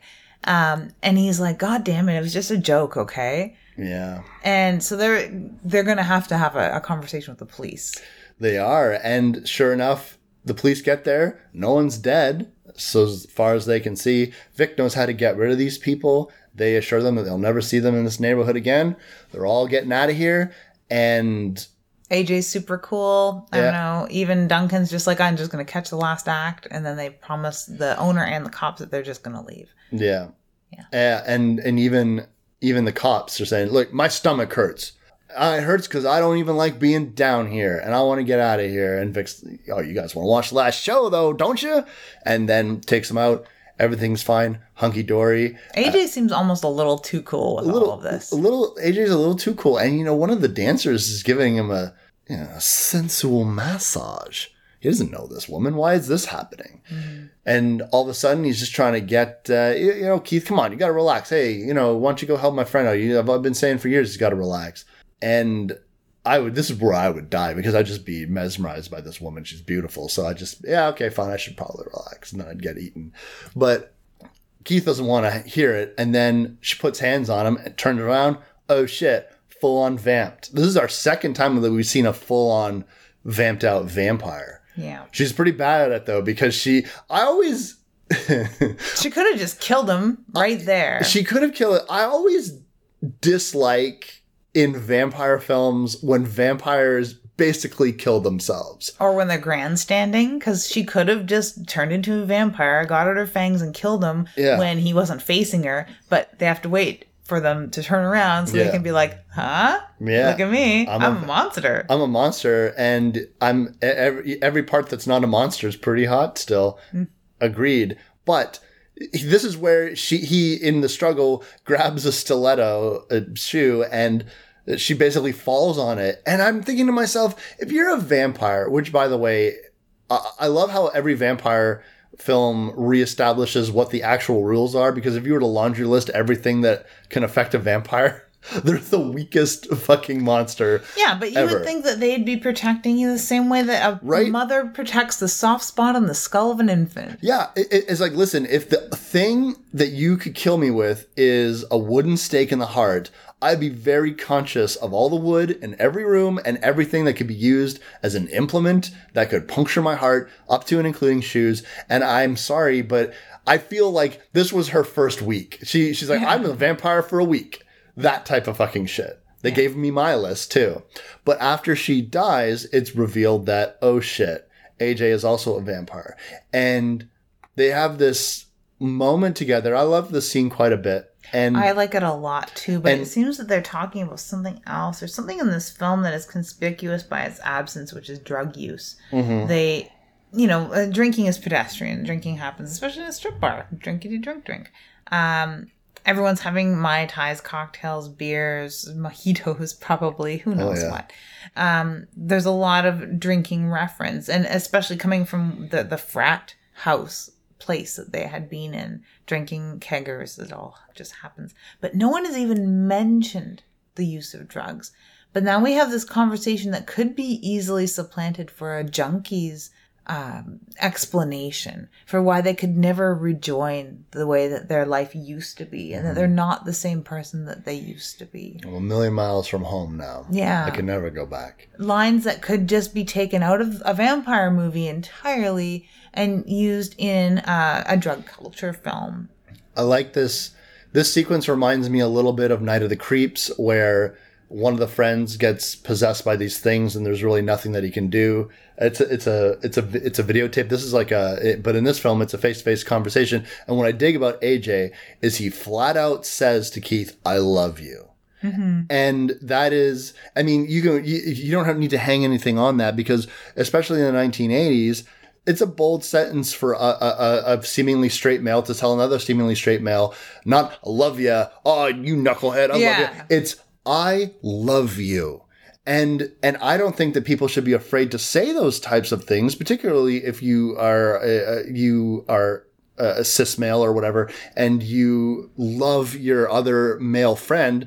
And and it was funny because I was listening to a podcast where they were talking about uh, yearbook writing and how people say love ya. It's like no one will commit to the for some reason love ya is easier than love you. Like somehow it like becomes less casual or, or it's more casual and therefore less serious.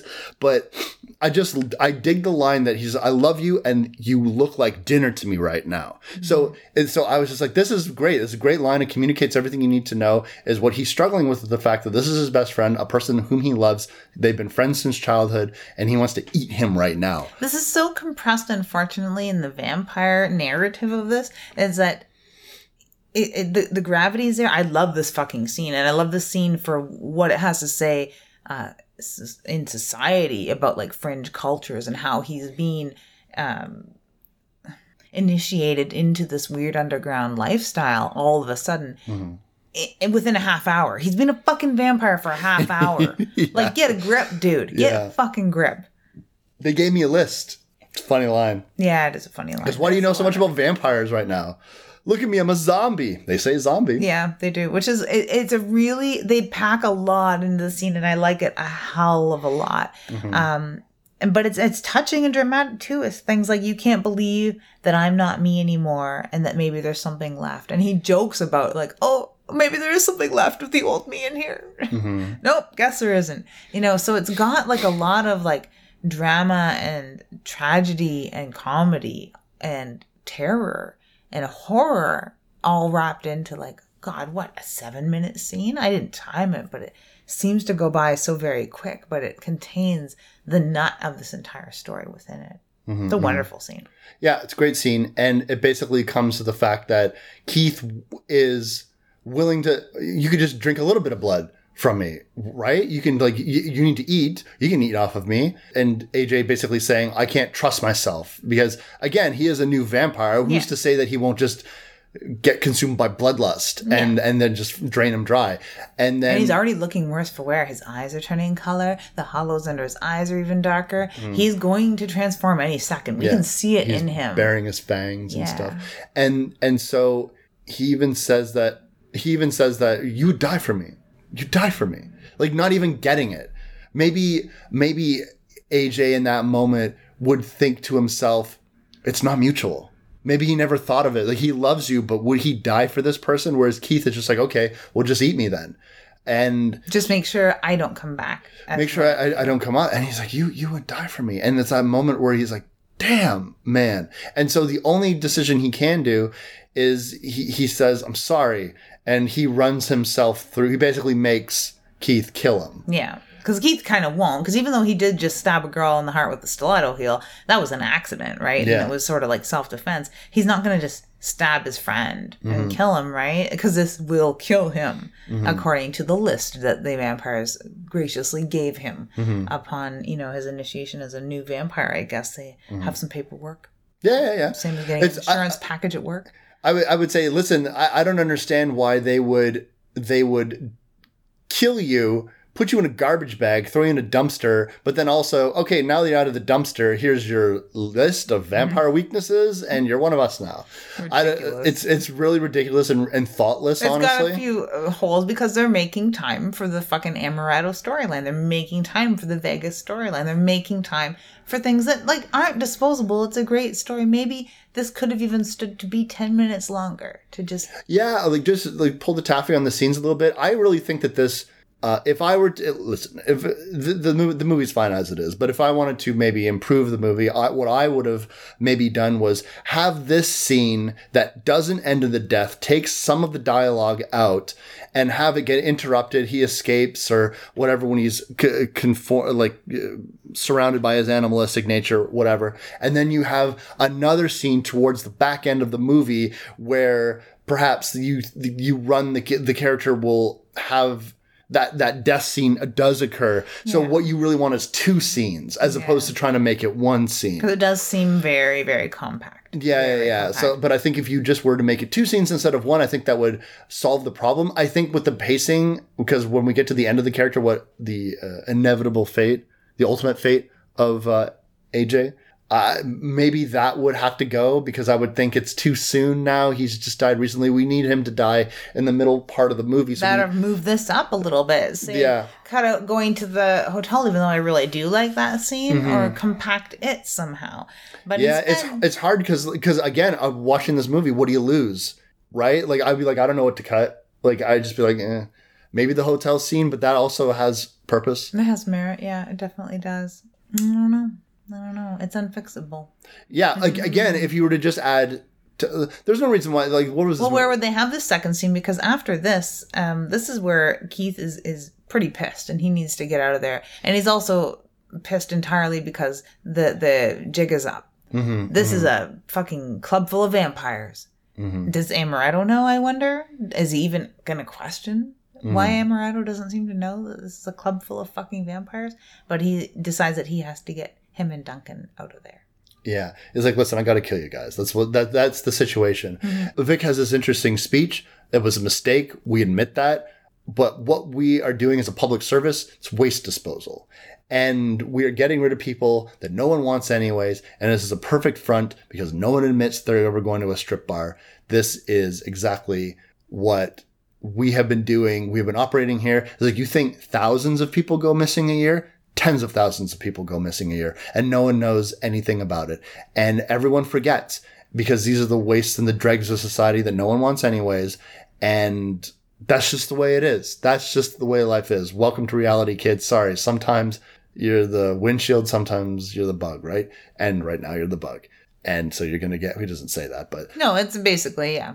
yeah. So, so like you're, you're fucked. Well, it's And- like we we have to agree that you're stuck here and you can't leave. Yeah, we, we can't possibly let you leave. Yeah. They'd be irresponsible of us to let you leave. And so now it's basically a matter of small talk because he, he talks to him about Vegas. He wants to move to Vegas. What do you think about moving this whole operation to Vegas? What do you think about that? And so he says, well, how about you give us all a parting drink? Not driving anyway. Better make it a triple. That's how they do it in Vegas. And Vic's enamored by this. Oh, that's class. I mm-hmm. like it. That's classy. You give the people you're going to kill one last drink. I'd be fine with that. That's classic. I, I was like, if you were going to kill me and make me a fucking mindless ghoul or some kind of ghoul enslaved Grace Jones, I was like, can I have eh, a little snifter? Can I have a beer? Can I have anything before you do that? I just want a one last. I'd be more apt to just be like, get it over with.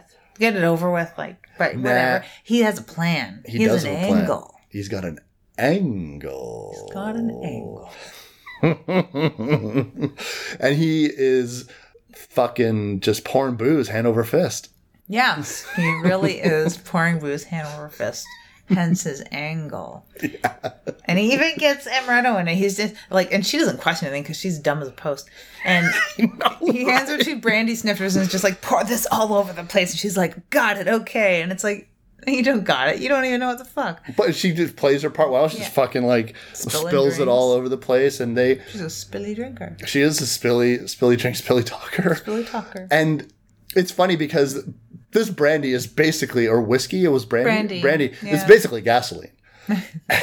because he's gonna light this fucking shit, pour it on the bar. He's gonna pour it on Vic, and Because fire and sunlight and stakes to the heart is how you kill vampires in this lore. that's right. Not a terrible collection of weaknesses. You uh, cut my head off, I'll die. You stab me in the heart, I'll die. Sunlight, I'm okay with. I feel like I'm gonna die, but I won't actually die. Yes, I totally agree with you with that one. hmm Now, I like this this scene a lot with this place burning down. Everyone's freaking out. Everyone's trying to get the fuck out. All the patrons that aren't vampires are leaving. The vampire dancers, they're leaving. We get Vic's final lament that, you know, for 75 years he's had this club. hmm And this will be his first drink in 75 years because he gets Yeah. Vlad to pour him one last drink. One last drink, and I dig it because there's there's sadness there. It's because it's this almost. Oh, it was two days to retirement, and I was going to I was going to Florida. It's that right, and he even has the Vegas posters up around him burning. They're surrounded by fire; they can't get out, and he just and you get this sense where this isn't really what I wanted to do. You know, I ran this place for 75 years and, and it's gone downhill and I've just wanted it to be classy. It used to be classy. And now look at it. It's just full of drunks and losers and, and it's a strip joint, and maybe it wasn't always. Maybe it used to be sort of a 75 years ago. For all we know, it, it could have been like a classy fucking Yeah, place and as much as the people who we kill here are stuck here, I'm stuck here too. Yeah. It's sad. It is a very sad. Yeah, moment. and then and then I like that drink lowers the hand, the arms on fire. It's like that's a great scene. I like it quite a bit. And it's and and again, you feel for these vampires. I feel bad for it. It's in the same way as I I felt bad for those vampires in uh, Interview with the Vampire, where uh, Louis fucking destroys that and where Louis fucking destroys that entire coven. yeah, And I was like, whoa, that's insane. You kill all of them? It's, it's that, right? And they're really just doing what vampires do. And I feel like they're, at the very least, they're trying to be part of society. And Vic even says, what do you think's out there? More of us. We're everywhere. yeah. You can't run. You can't hide.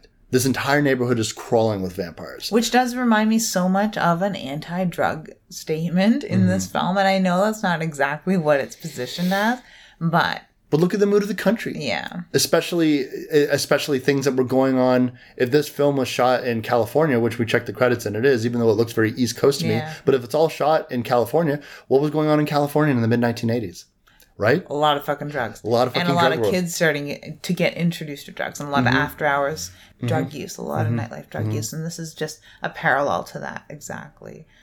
gang violence drug problems and people it's it's next door to you too because you're not going to be safe from it. And it is ev- absolutely everywhere.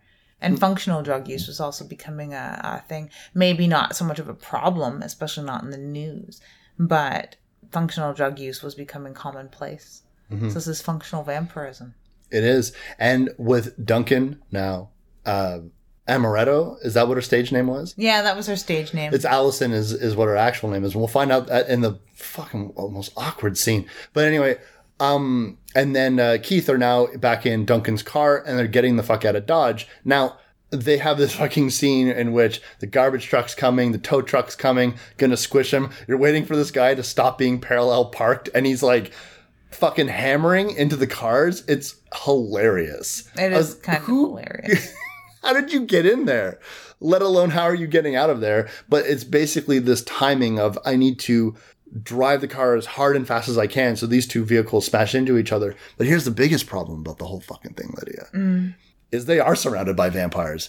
Pub mass transit to the rescue. Onto the bus we go. Oh shit, here's a ghouly-eyed vampire. And they all start all these vampires start lumbering to them. and It's- it's like at the thriller video. It You is. You're like, okay, everybody dance, and I had a little laugh because that's it. Never really struck me there because I was caught up in the idea of they've got we've got our good guys, we Mm-hmm. have our bad guys, we have our worst guys, and we have the real bad guys, and they're all kind of conglomerating at this one point. They're Mm-hmm. all in a way working together only because they're all vampires. Mm-hmm. Yeah, it is a really a really tense moment Yeah, there for is. our hero and heroine. and we don't know if they're going to get out of the fucking place. But oh shit! Just when you think this movie is very much just when you think that they're fucked, here's another character showing up to do something, and it's the the gang members from the beginning of the movie who don't cotton to the fact that that little girl vampire who seems to be part of this group of vampires in this section of the neighborhood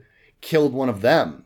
So it definitely seems warring vampire covens are within this few blocks of neighborhood.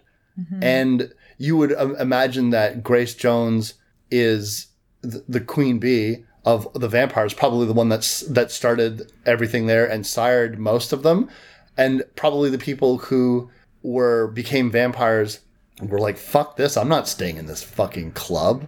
I just came here for a couple of drinks. And I'm a vampire. Fuck you! I'm going. I'm fucking I'm going, going up- down the block. I'm going down the block. Go fuck yourself, Katrina. I'm gonna go f- listen to Billy Idol and shave my mullet. Like that's what I'm gonna fucking do. So uh, you get this, so they start fighting with each other. It's pretty cool. I like it. I wish they'd stuck on a little bit, but we don't need vampire kung fu. It's fine. no, we need to follow our, our hero into the, into the sewers where it's safe. Yeah, the sewers were safe. And don't worry, I've been here before. This fucking guy acting like a Sherpa to the sewer system because On their he- way, they pick up some weapons because I mean Yeah. that's just what you do, especially when you have guns and ammo stores Yeah. with grenade launchers. grenade launchers and a bow and arrow, and I like that we established that he's a good shot with the bow and arrow. But Yeah. but uh, we left one thing out. Our boy Duncan.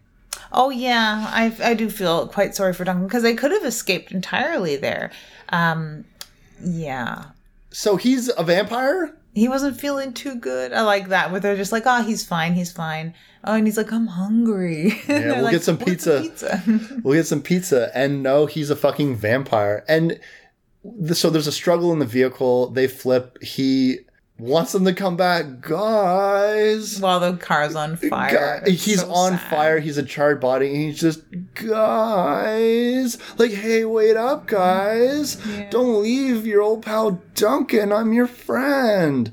I like, I'd chill with the vampire Duncan. Look, dog, you just can't eat me. I'll still. He would have though. Yeah, He that's the thing. Like, Think I- I don't- much self control. I was gonna say is like I don't trust Duncan for a heartbeat not to eat me in Yeah. if in that situation, unfortunately. So sorry, dude, you got to burn with the fucking car. Thanks for the ride, though. Mm-hmm. And that's when we get to like the mass transit, and then we start robbing places. And this is where, listen, Duncan they thought was fine the entire time. We don't know when he got bit. He got bit at some point when they were separated. And he didn't seem to notice that he was surrounded by vampires. He didn't seem to notice that he was infected either. So like it's it could be any of them. It really could. And so this is where Keith has this moment where he's aiming an arrow at Amaretto and demanding basically, How do I know you? Why do you say you know me? I don't remember you at all. And she says, What's your real name? And she won't tell him. Because she's a twit. And she's also more worried that he thinks that she's a vampire. Yeah, it's not this is time. What's your name? What's your name? Like the simplest, the most basic, the first sentence you learn when you go to another country and you learn the language. Where's the bathroom? What's your name? Yeah. these types of fucking questions. What's your name? What's your name? That should be on the tip of your unless you've had some kind Well, of she's just too proud because he doesn't remember her. How is it that she remembers him so well and he can't even remember her name? boy. Most of must have not been very fucking memorable. So, I like, why can't she just swallow that? I don't know, but I don't think I like this sort of female. So, It's it's weird. And anyway, so he direct he he changes the shot, kills the the garbage truck driver that was coming Yeah. off of them, and which then freaks her out. Finally, this is what it took to freak her out about being surrounded by fucking vampires. Yeah, she definitely seems more like bouncy and aloof beforehand, right? Yeah. And then when we are running again after they get surrounded by all those vampires, and then the gangbangers show up, a Snowball and all them, and then the little girl pounces on him. That's kind of it for them. Now we're down into the fucking sewers. Which, by the way, he's going to encounter. Is that where he encounters Vlad down there? Yeah. Fucking Vlad, who's you? ca- First of all, how how did Vlad get out of that room, and Vic couldn't get out of that room? Maybe Vic didn't want to get I don't think Vic room. wanted to get out of that room at all. And of course, Vlad probably was the number one reason that Katrina survived the fire at all. Yeah, he was. would have went to rescue He was her. obsessed with. We know that. We He know. carried around a picture of her in like um like a Cleopatra headdress. Not a picture like a photograph, but like a picture, like a drawn picture, like Yeah. a hieroglyph almost that he carried around in his pocket. He was obsessed with her. Totally. And even Vic was like, there's nothing between you guys anymore. Mm-hmm. Which is kind of an adorable little love triangle that is given really no attention at all. But that's Mm-hmm. fine. Just little quips like that is enough to build what Vlad's character is. He's not only just a henchman, but he's absolutely in love with Katrina. Absolutely. Yeah, he's pretty pissed because he said, You killed my Katrina. But she's obviously not dead. So maybe that's just a, a guise on his. Or maybe he maybe he didn't realize that she escaped and he When didn't help her. scattered in the Well, yeah. confusion that When was they the scattered. fire. So he has he basically is going to try to take out Allison, who, by the way, just before they go down into the sewers, decides okay, stands on the sewer lid while he's trying to get There's away. people coming While- down the alleys at them. He's like, okay, okay, it's time. And she tells the whole story. My name is Allison, and we we went to a party at this guy's house, and we played spin the bottle, and somebody else got the bottle, and then you nudged them out. You nudged the bottle, so you got to kiss me instead. And he, all he has to say to that is, "You have great timing." Yeah, doesn't even say whether he remembers or not. And at this point, we we've stopped caring too. I- but it's so fucking weird. This pacing, this decision to have She's her. supposed to be a weird random girl. Isn't that what people dig? Is weird and random? No, th- no, this isn't fucking an episode of Family Guy. This is trying to be a character, trying to give you information, and it makes no logical sense why she won't give her name, why she won't just say exactly where. He, what the first? Hey, it's me. Do you remember me? That the first time they met should have been we did this all this kind of crap together. We played spin the bottle. Why is why why why is this the thing that she's fucking doing, and why now? And the only reason why it is is to cast very lazy doubt of if she's a vampire or not. That's the only reason why you're doing it. Yeah, it's ridiculous. And and and I and I and I'm saying the rest of your script is really solid. There's a smarter way to play this. yeah, there really was. But but I guess if the and the smartest way to play it is she's a vampire. That's the smartest way to play it because you don't need to to, to In a way, no, I like that she isn't though. Um, I do like that she isn't, but it is supposed to just also be another thing that's aggravating our friend Keith. He's had a very bad day. It's a very bad day. But when they're down in the sewer, there they are. Vlad has been dealt with. But oh shit, just when they think they're out of the woods, because he knows his way around these fucking. The, Like a Sherpa, like you said, which was hilarious Yeah. to me. Um, they find the lair, which is the only other like sort of it takes the story back into the gothic of vampires. Because right, they're, in, they're in a crypt. They're straight in a up, crypt. A straight There's up crypt. coffins everywhere. There's corpses and, and skeletons, and it's lit by candlelight. And there's some, for some reason, great big vats of gasoline down there, which made Mm-hmm. no sense to me. And if there's one thing I really hate about this movie, it's that because they're vampires. Um, they're susceptible to flame. Why do they have great big oil drums full of gas in their lair? I don't understand.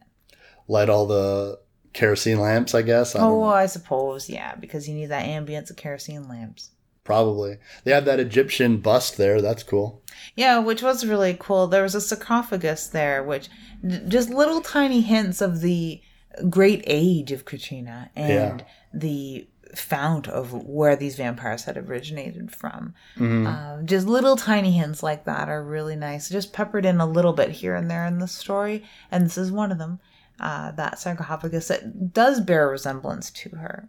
Yeah, absolutely. And it's it's a cool aspect. I love the I, I love vampires that are beyond ancient, thousands of years old. Yeah.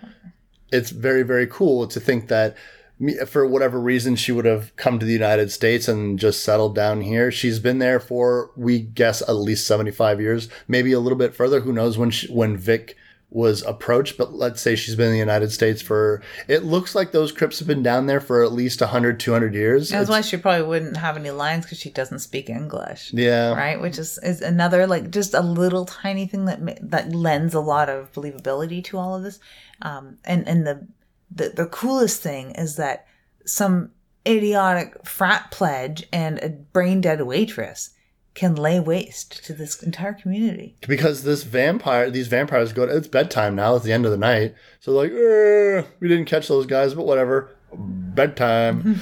I'm sleepy, sleepy vampire boys, and they just fucking light the whole place up. yeah The vampires just burn, and then in the struggle, we eh, see them encounter Grace Jones, uh, Katrina herself, who is not dead, not wearing any wigs now. She's bald.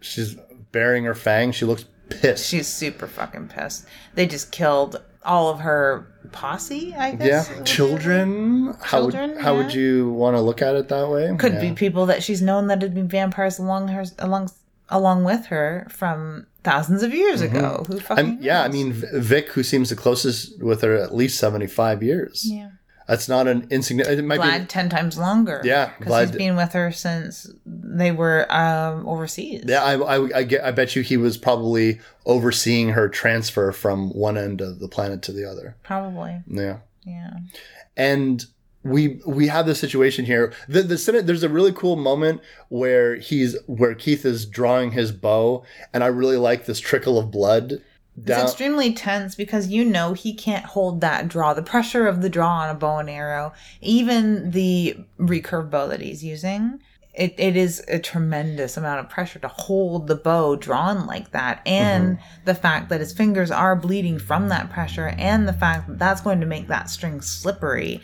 Yeah. and what he could have taken a shot just under right through allison's clavicle Could have. Yeah. and probably hit grace jones in the heart yeah. and He's a- she's saying shooter shooter shooter because she's being held by grace jones who's behind her and, and knowing full well that she's using her as a human shield but allison is just saying like shooter shooter shooter so it's a very very tense scene he does notice one tiny pinpoint of sunlight Mm-hmm. coming through somehow from above and, that adds to the tension of the scene Yeah, because you're thinking, what's he going to do? Is he going to aim high? Is he going to try to knock that panel off and and shower with sunlight, Mm-hmm. or what? What is he going to do? And the fact that if this scene carries on much longer, Grace Jones is smart and strong and looks uh, tremendously monstrous and starving. And it the sun is coming out. She she doesn't have much time. She's just going to kill them both if she has a choice any second now. So it's a super tense scene, mm-hmm. straight out of a, a straight up bona fide horror film. Yeah, I really, I really like it. I mean, Grace Jones looks fantastic in this makeup. She looks Or Fang. fantastic. And well, she gets shot in the mush, right in the mouth, and it pins her to the back panel of a wall. And then uh, Allison getting her gumption to try to puncture Katrina in the heart with a tube. Now, we pretty much think that the, the, Katrina is down for the count. She seems writhing in pain, but we definitely know that we're not seeing some telltale signs that this vampire is really done. Now, there's a couple of reasons that you could probably uh, surmise for this. One, the fact that Grace Jones is incredibly ancient. So it's not going to be so fucking easy to kill a vampire that old. Secondly, there's it was a pipe. The, like the, there's no way to say that Allison even has the strength to get that deep enough. That, or if I were an old enough vampire, knowing what I know about corsetry and how much you can move your guts around, I mm-hmm. would do all I could to try and move my heart just enough out of the way where no one would think it would be. If I was a vampire and had all kinds of time to move my organs around, I would try and like get it more up into my shoulder or something. I don't know. something like Somewhere that. safer. But Yeah. yeah, she is incredibly old and powerful, so she's not going to go down as quickly as, say, AJ, Yeah, no, exactly. who's been a vampire for a half an hour. But he's got it down pat. He knows exactly the ins and outs Yeah. of vampires. Like a Sherpa. Of like a. Sherpa. He's the Sherpa of vampires. If you think about it, I want him to guide me through vampirism. Mm-hmm. But that's where the the pinpoint of light comes into play. He basically just traps her within two beams of light. which I really enjoy. Mm-hmm. I've always enjoyed this scene, and it is again like an extremely tense, extremely picturesque, horrifying scene with Grace Jones as one of the most monstrous vampires facing their death. Mm-hmm. Um, the effects being what they were at the time, it would have been like interesting to see them drag out this death scene a little more maybe i don't know um, but i I'm- did like the uh, skin exploding off of the skull Turning to ash, fluttering away from the body. Uh, Very interesting. Some people will opt to go the ooey gooey route with and vampires. got a little bit of this like melting upwards wax Mm-hmm. black wax sort of look that's i guess supposed to be just what's left of her body Mm-hmm. uh, returning to the ether from whence it came uh, pretty interesting they they try and they try a couple different things with this death scene but know, Mm-hmm. Yeah. it's ultimately, ultimately, Grace Jones gets burned down to her skeleton in a matter of seconds, and then still scrabbling still scrabbling. The skeleton still moves with otherworldly energies. I like the skeleton the skeleton looks very cool. It's fanged. It's it looks uh, menacing, and she has the compunction to flip off Keith and Allison. Yeah, just that dies. one finger raising, which reminded me somewhat of Father's Day when uh, Yeah. we have a death scene of somebody giving someone else the finger Mm-hmm. as they walk away heroically. And that's what we have here with Grace Jones. Well, kind of tongue in cheek for someone as cool as Grace Jones, It, it, a it, defi- vampire it- this old. it definitely seems far more modern and and and I guess uh, in her last moments of fleeting consciousness before it all went out forever, she just wanted to let them know on their terms in their language. yeah, fuck. you. Fuck you. Yeah. Right here, Keith. Right fucking here. We didn't ask you to come here. I don't. You, your idiot friend came to make me fucking dance. Wanted me to dance at a fucking frat party. But we did miss out one thing. It's that when it's that uh, AJ is not dead. Yeah, just as they're gonna go up into the, they're gonna go up into the sunlight. They're g- climbing up the fucking ladder to leave the sewer and return to daylight and safety. And yeah, AJ's down there. Mm-hmm. Well, he well like he AJ impales someone from the back. Yeah, Was it Vlad that he got? I thought it was the rat eating guy.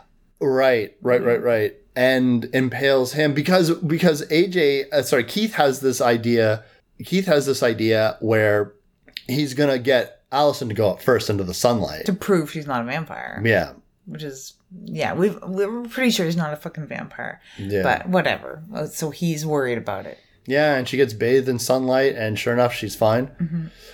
And just when they're about to get attacked for the final time by another vampire, we see a fucking stake go through someone's body, and holy shit, who saved them this time? Is it Snowball? No, it's, I wish. It's AJ. AJ fucking saved them. And it's because the piece of wood that they impaled with his heart with wasn't actually wood. It's for Formica. Go figure. Typical 80s interior decorating. Right? And and now he's all this is where like a new movie starts where now AJ doesn't want to die at all.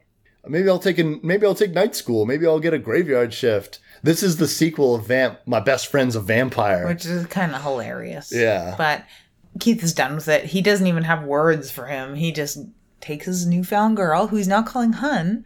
Yeah, yeah, because up they're into the because they're in love. now. I hate this. I, like, I, I can't stand in, in the midst of a crisis where you've barely you've barely had a conversation with this person. I get it in the fleet of danger and all that raw energy. Yeah. You might fuck, and also you might or you might kiss or whatever because you just need to relieve some tension and fuck it, Rah, The kiss. last thing on my mind, but yeah. Yeah, but but you- but uh, I mean, not But to establish a relationship? Yeah, Like, we're like, hey, hon, we're dating now. What is Yeah. happening? I always want these movies to end with these two couples walking off into the distance and they get towards just out of sight. And she's like, So, anyway, I live this way. Like Puss in Boots and Kitty Soft Paws. I've never seen Puss in Oh Boots. my god.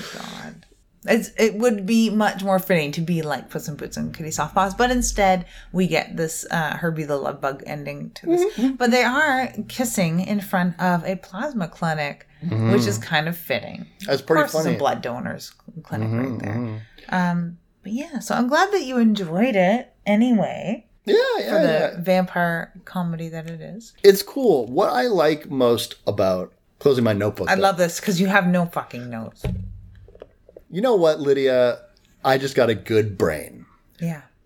what I like the most about Vamp, I, I don't I don't know I wouldn't really make any comments about the fact that I like it better than Fright Night. Fright Night Fright Night was a very it's such a big movie from my kittyhood, like Yeah, really really young.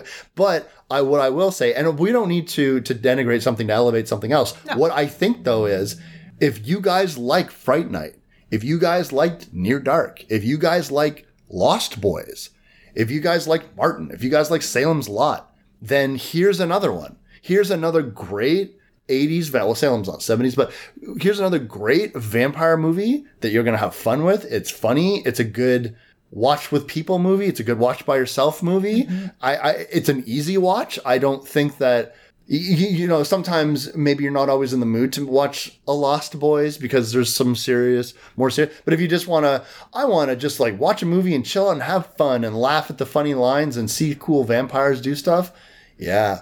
And there's, and, but there's enough subtext, I think, in a lot of these scenes to give you a little bit of nourishment while you watch it, you know? If you've seen it before too, it's great to revisit and it's great to introduce to other people too. Mm-hmm, mm-hmm. Not even strictly as a horror movie. It's just a great film Yeah. to watch. It's fun, uh, especially with people who are all uh, into '80s resurgence and stuff like that. Yeah, so yeah, that would absolutely. definitely fit into that the- sort of like, crowd. yeah, I like the music. If you've never seen it, you really should fill that. Oh yeah, oh yeah, for sure. If this is a this is a film that you've not seen before, the only the, the only complaints, like I said, the Allison character, those scenes are rough for me. They're they're Even though she is a good actress, so, so you at least it's, have it's that. Not, it's not her. it. It's Yeah. not her. It's It's it's, the where writing. it- it's the writing and where she is in the in where they are in the movie, pacing and writing. And also, I would just like a couple more scenes with Grace Jones, a little bit more Grace Oh, Jones. oh yeah, her and Billy Drago.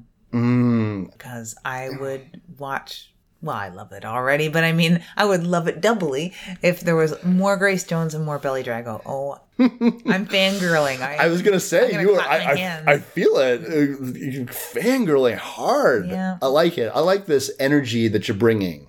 Hopefully, you can bring that kind of energy to the next episode. What do we got next for him? I drink your blood. Oh boy, is it gonna get fucking buck wild in here. It is, and it's like you know we have these little threads. Father's Day into Devamp, whatever. Yeah, whatever. There's there's Yeah. there's bars, strippers. bars, strippers. Someone gives someone the finger. It's got the same sort of feel, and especially Comedy with the and- using the lighting, the, the way the way that they were to um, create these worlds that people were trapped in. Um, yeah, yeah, things that you could never come back from.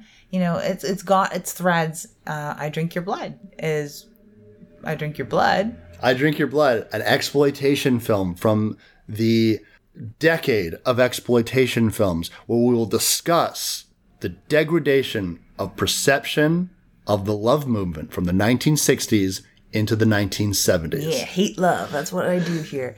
And then we're going into Rabid, which that feeds into that just perfectly. Mm. Oh yeah. I really oh yeah. that. Get some Cronenberg up in here. Fuck yeah. Mm-hmm. If you guys have any suggestions that you would like us to tackle on our show, we got a couple already. But if you would like to, you can go ahead and tweet us at Wes Dead Air Knipe or at Typical Lydia. Also on splatterpictures.net, you can message us. People seem to like to put it in the about section, but you can put it anywhere. You can put it underneath this video entry or whichever. One of us will see it. Uh, add it to list if we can. And definitely leave uh, reviews on iTunes.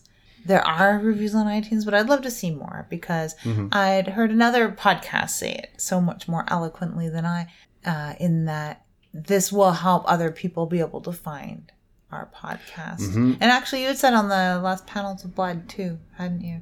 Yeah, the, the last panels of blood that I had done, I mean, the, the metrics on iTunes, and, and you know this as an author, uh, the the chance of, of podcast visibility increases with reviews. And it doesn't have to be six paragraphs about how much you love my voice. It could just be, hey, cool podcast. You guys should check it out. Hey, I like this podcast a lot. I love horror. I love this podcast. It could be a sentence. Because how, when I think about it, like, how did you find it? I search for podcasts all of the time, Mm-hmm. and I usually search for a horror podcast. Some of them are harder to find than others. I probably would have never found Bind Torture Cast if I hadn't listened to um, the, another horror podcast that Chris was on. Um, because it just didn't come up in the way that Mm-hmm. I was searching for it, and now they have a lot more reviews and stuff like that. But um, at the time, it was a newer show. I think they were on episode thirty or so when I found them. But like that is how you find podcasts. When I go looking for podcasts, I try and look a little deeper because I know that the ones I want to listen to might not be the ones that are floating up to the top, as it were. Um, especially with like you know twenty some fucking podcast named Dead Air. It doesn't help, but Yeah. it would help if other people would leave reviews on on iTunes and stuff like that. Yeah. um I, when i really love something i do love to share it. I do like i do love bind torture cast so i share their show oh, every chance i get. And i'd also like to uh, on the side thank chris again for recommending vamp because i had a lot of fucking fun watching this movie. But like podcasts there was one that I listened to most recently called Stranglers. So if anyone's into these true crime podcasts, I know that's like a huge thing right now too, like a really huge thing, um, and something that's definitely on our minds here at Dead Air.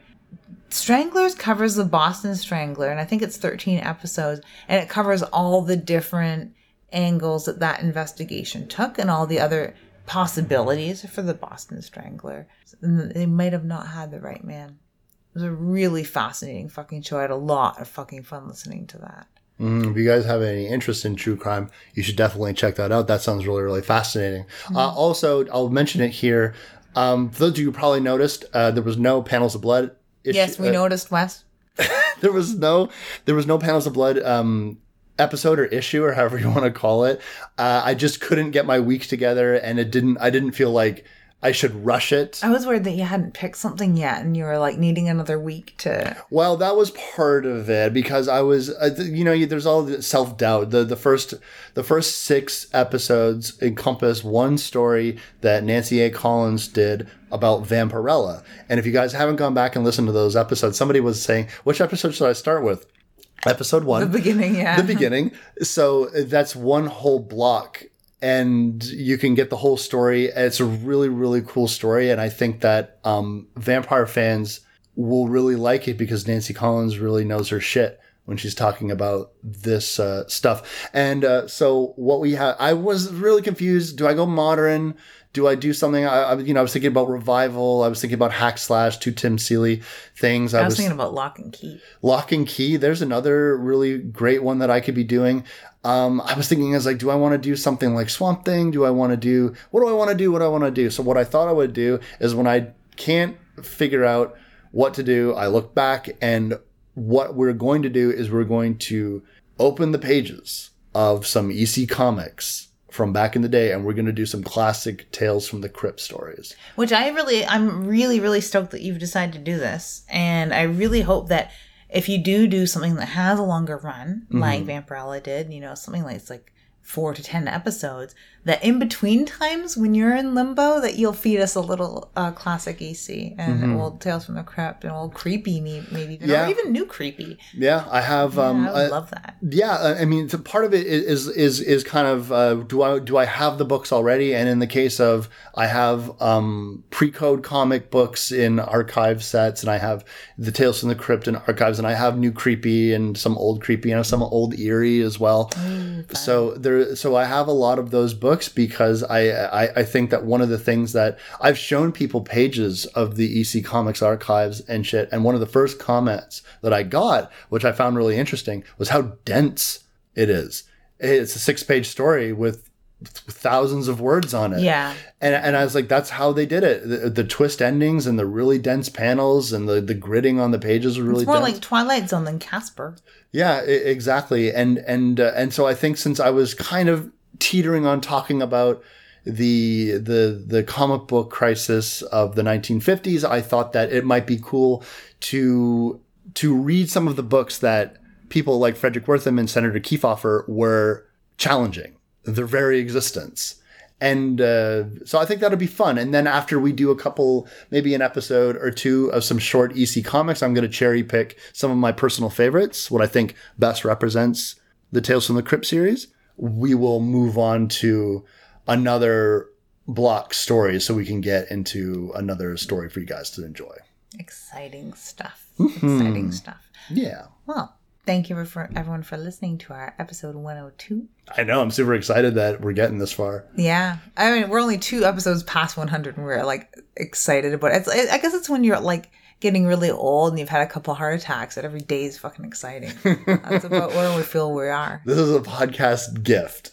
Yeah, the gift much. of life and podcast. Well, it feels more, much more precious now that we're bi-weekly. So yeah, I'm really, I'm really happy that uh, we still have the gumption to bring this to you guys, and we're not as tired out, and have lots of time to bring you things like the sequel to Night Face, uh, more articles, and panels of fucking blood. Yeah. That's going to be my new title Panels of Fucking Blood. Ah, that sounds perfect. I'm Wes Knight, I'm typical Lydia. and you've been listening to Dead Air.